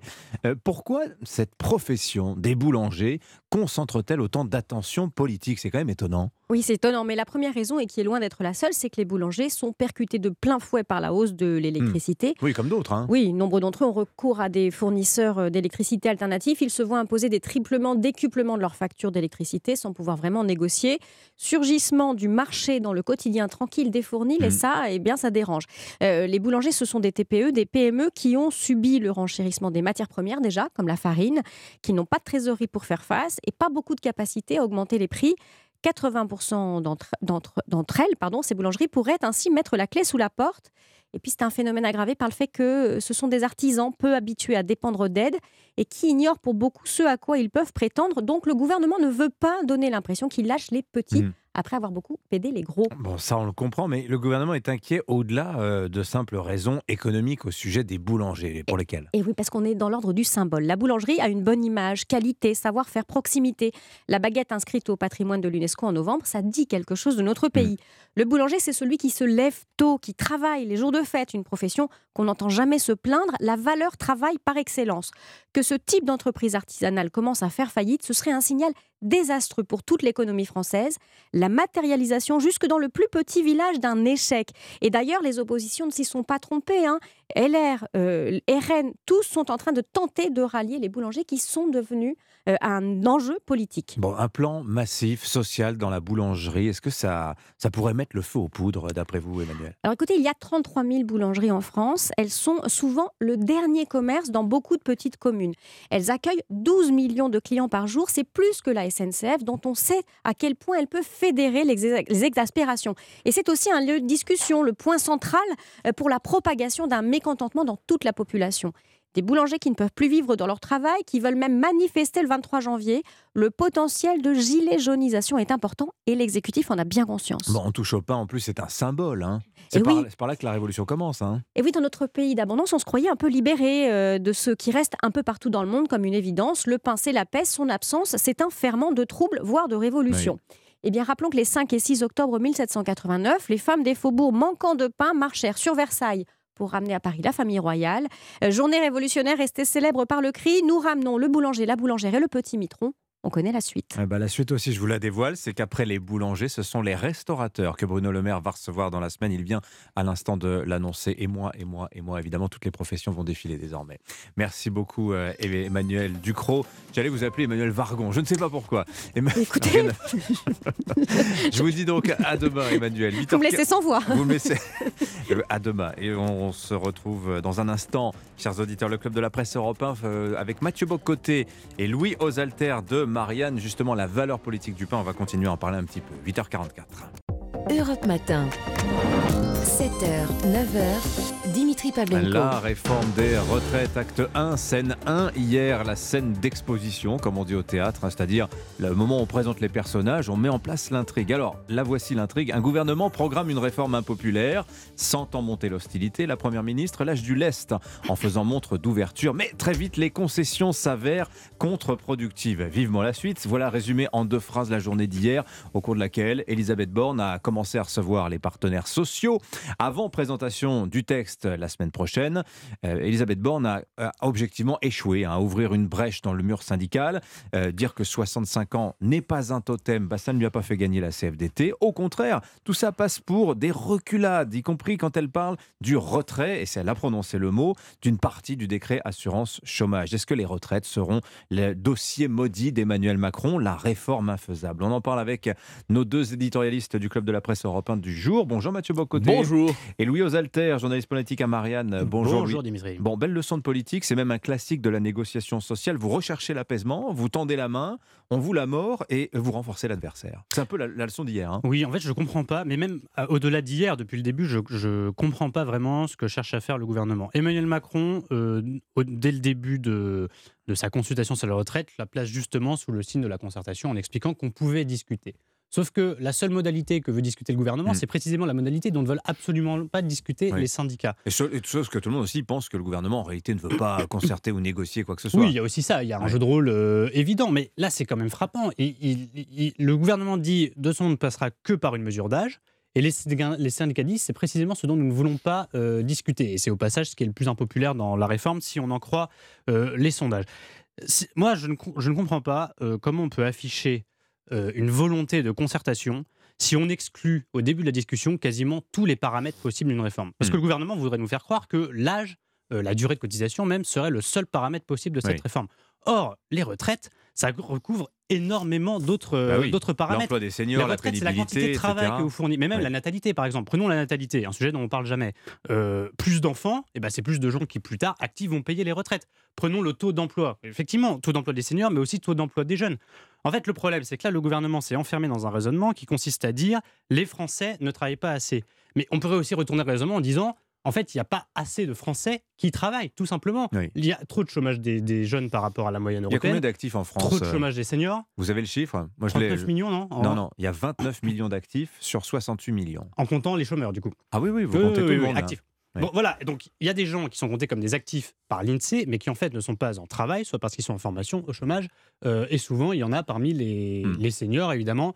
Euh, la plupart des gens qui atteignent l'âge de la retraite légale en France sont des gens qui en réalité ne travaillent déjà plus. Mais ça, Donc, c'est on la- retombe sur le débat sur l'emploi des seniors, évidemment. Mais c'est vrai que c'est la question centrale. Le gouvernement, ça part assez mal, cette euh, réforme, Mathieu Bocoté. Le gouvernement a échoué à expliquer pourquoi il fallait travailler plus, puisque Emmanuel Macron n'a cessé de le répéter depuis un an. Ça, hein. Mais il y a une absence de lisibilité globale de la politique d'Emmanuel Macron. Je pense que c'est la première chose qu'on doit se dire. Mm. On ne comprend pas exactement quel est le cap de, ce, de sa présidence et du gouvernement qu'il soutient.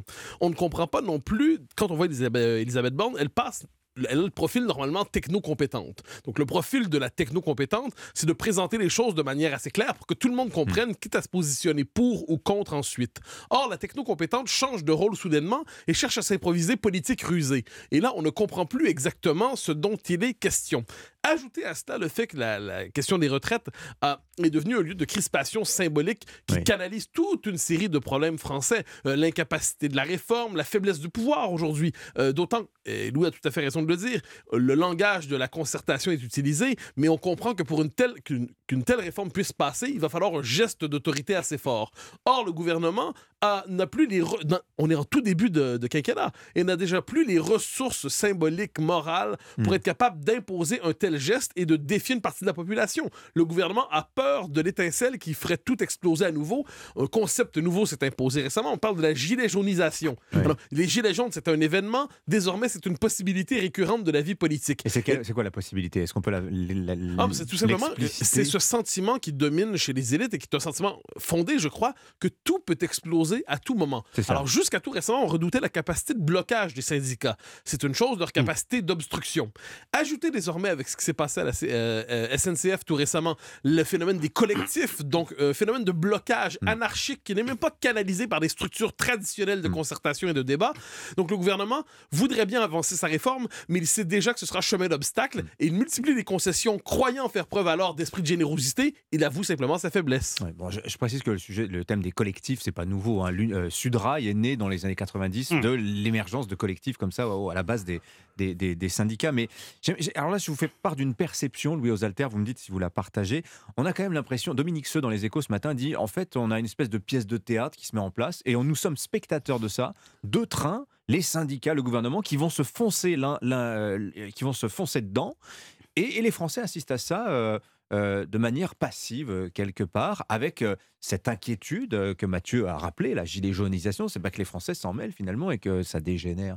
C'est quand même une drôle de situation. On dirait que les Français ne sont à peine pas concernés par cette réforme. Oui, je suis, d'accord avec cette euh, perception. Alors déjà, c'est deux trains qui sont dedans, mais deux trains affaiblis. C'est pas mm. des TGV. Hein. Le gouvernement affaibli pour les raisons que, que, Mathieu vient de mentionner, et les syndicats affaiblis aussi, parce que ils ont beau tous être unis et appelés à la mobilisation. Moi, je, ne préjuge pas pour l'instant de la densité de mobilisation cet hiver, et je, je, suis même en train de me dire qu'elle le climat social est moins tendu, bizarrement, que euh, lors de la première tentative d'Emmanuel Macron de réformer les retraites qui avait été interrompue par le Covid. Euh, c'était à l'hiver 2019-2020. Donc, il y a quand même ce paradoxe, c'est-à-dire que le gouvernement revient à la charge avec une réforme qui a déjà échoué, et pourtant on sent effectivement plus de résignation dans le corps social, euh, y compris à mon avis parce que d'autres sujets hmm. euh, préemptent le, les préoccupations. L'inflation, Je pense à l'inflation évidemment, au pouvoir d'achat. Euh, là on parle des boulangers ce matin, vous l'avez dit, ce sera les restaurateurs ensuite.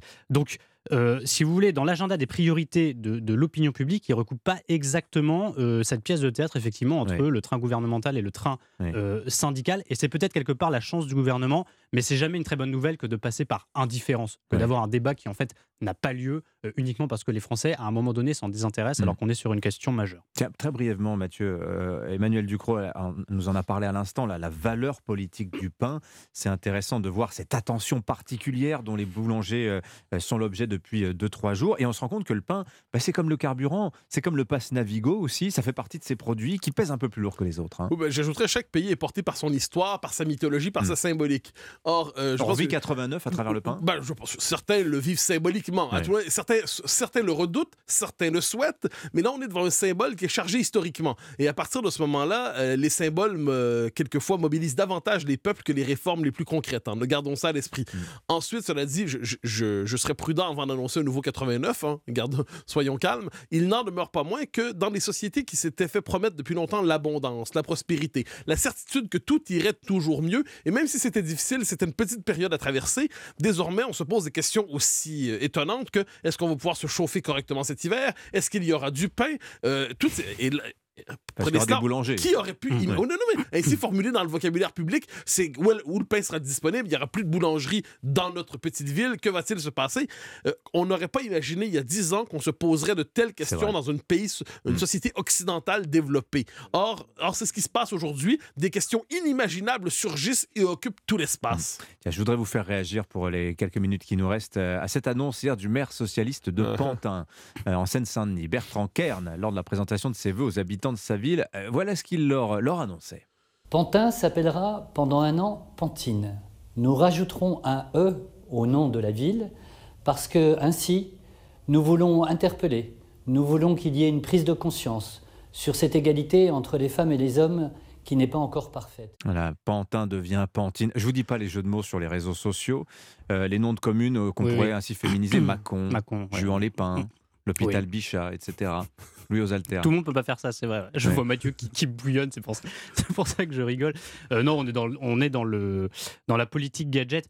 On, on parle souvent des, de la classe politique discréditée, Mm. euh, des élus auxquels on ne ferait plus confiance et tout. Bah, quelquefois, quand même, il y a des élus qui mettent un peu du leur hein, dans le discrédit. C'est-à-dire que quand Mais il a l'air éminemment convaincu. Oui, euh, en plus, la euh, non, mais au début, on croit que c'est une blague. voulez, comme tous on les croit que c'est une blague et quand on voit la vidéo, on se dit non, il a fait le, le maire de Pantin a fait une vidéo très sérieuse pour dire Non, mais c'est la bêtise Ça qui se conjugue à l'esprit de sérieux. Je veux dire, c'est d'une imbécilité majusculaire. Faut quand même dire les choses telles qu'elles sont. Ce type-là, très sérieux. À moins qu'il nous annonce que c'est un gag. Finalement, c'est le gag de la nouvelle année. Et Ouais. finalement, il veut, appeler il veut pas changer le nom de sa ville. Mais non, c'est pas un gag. En fait, c'est un gag involontaire. Et là, mais ça, c'est la bêtise de l'époque. Mais c'est la bêtise. Appelez-moi Mathieuse. euh, je vous appellerai comment Dimitra, j'en sais rien. Il y a quelque chose de, de lunaire.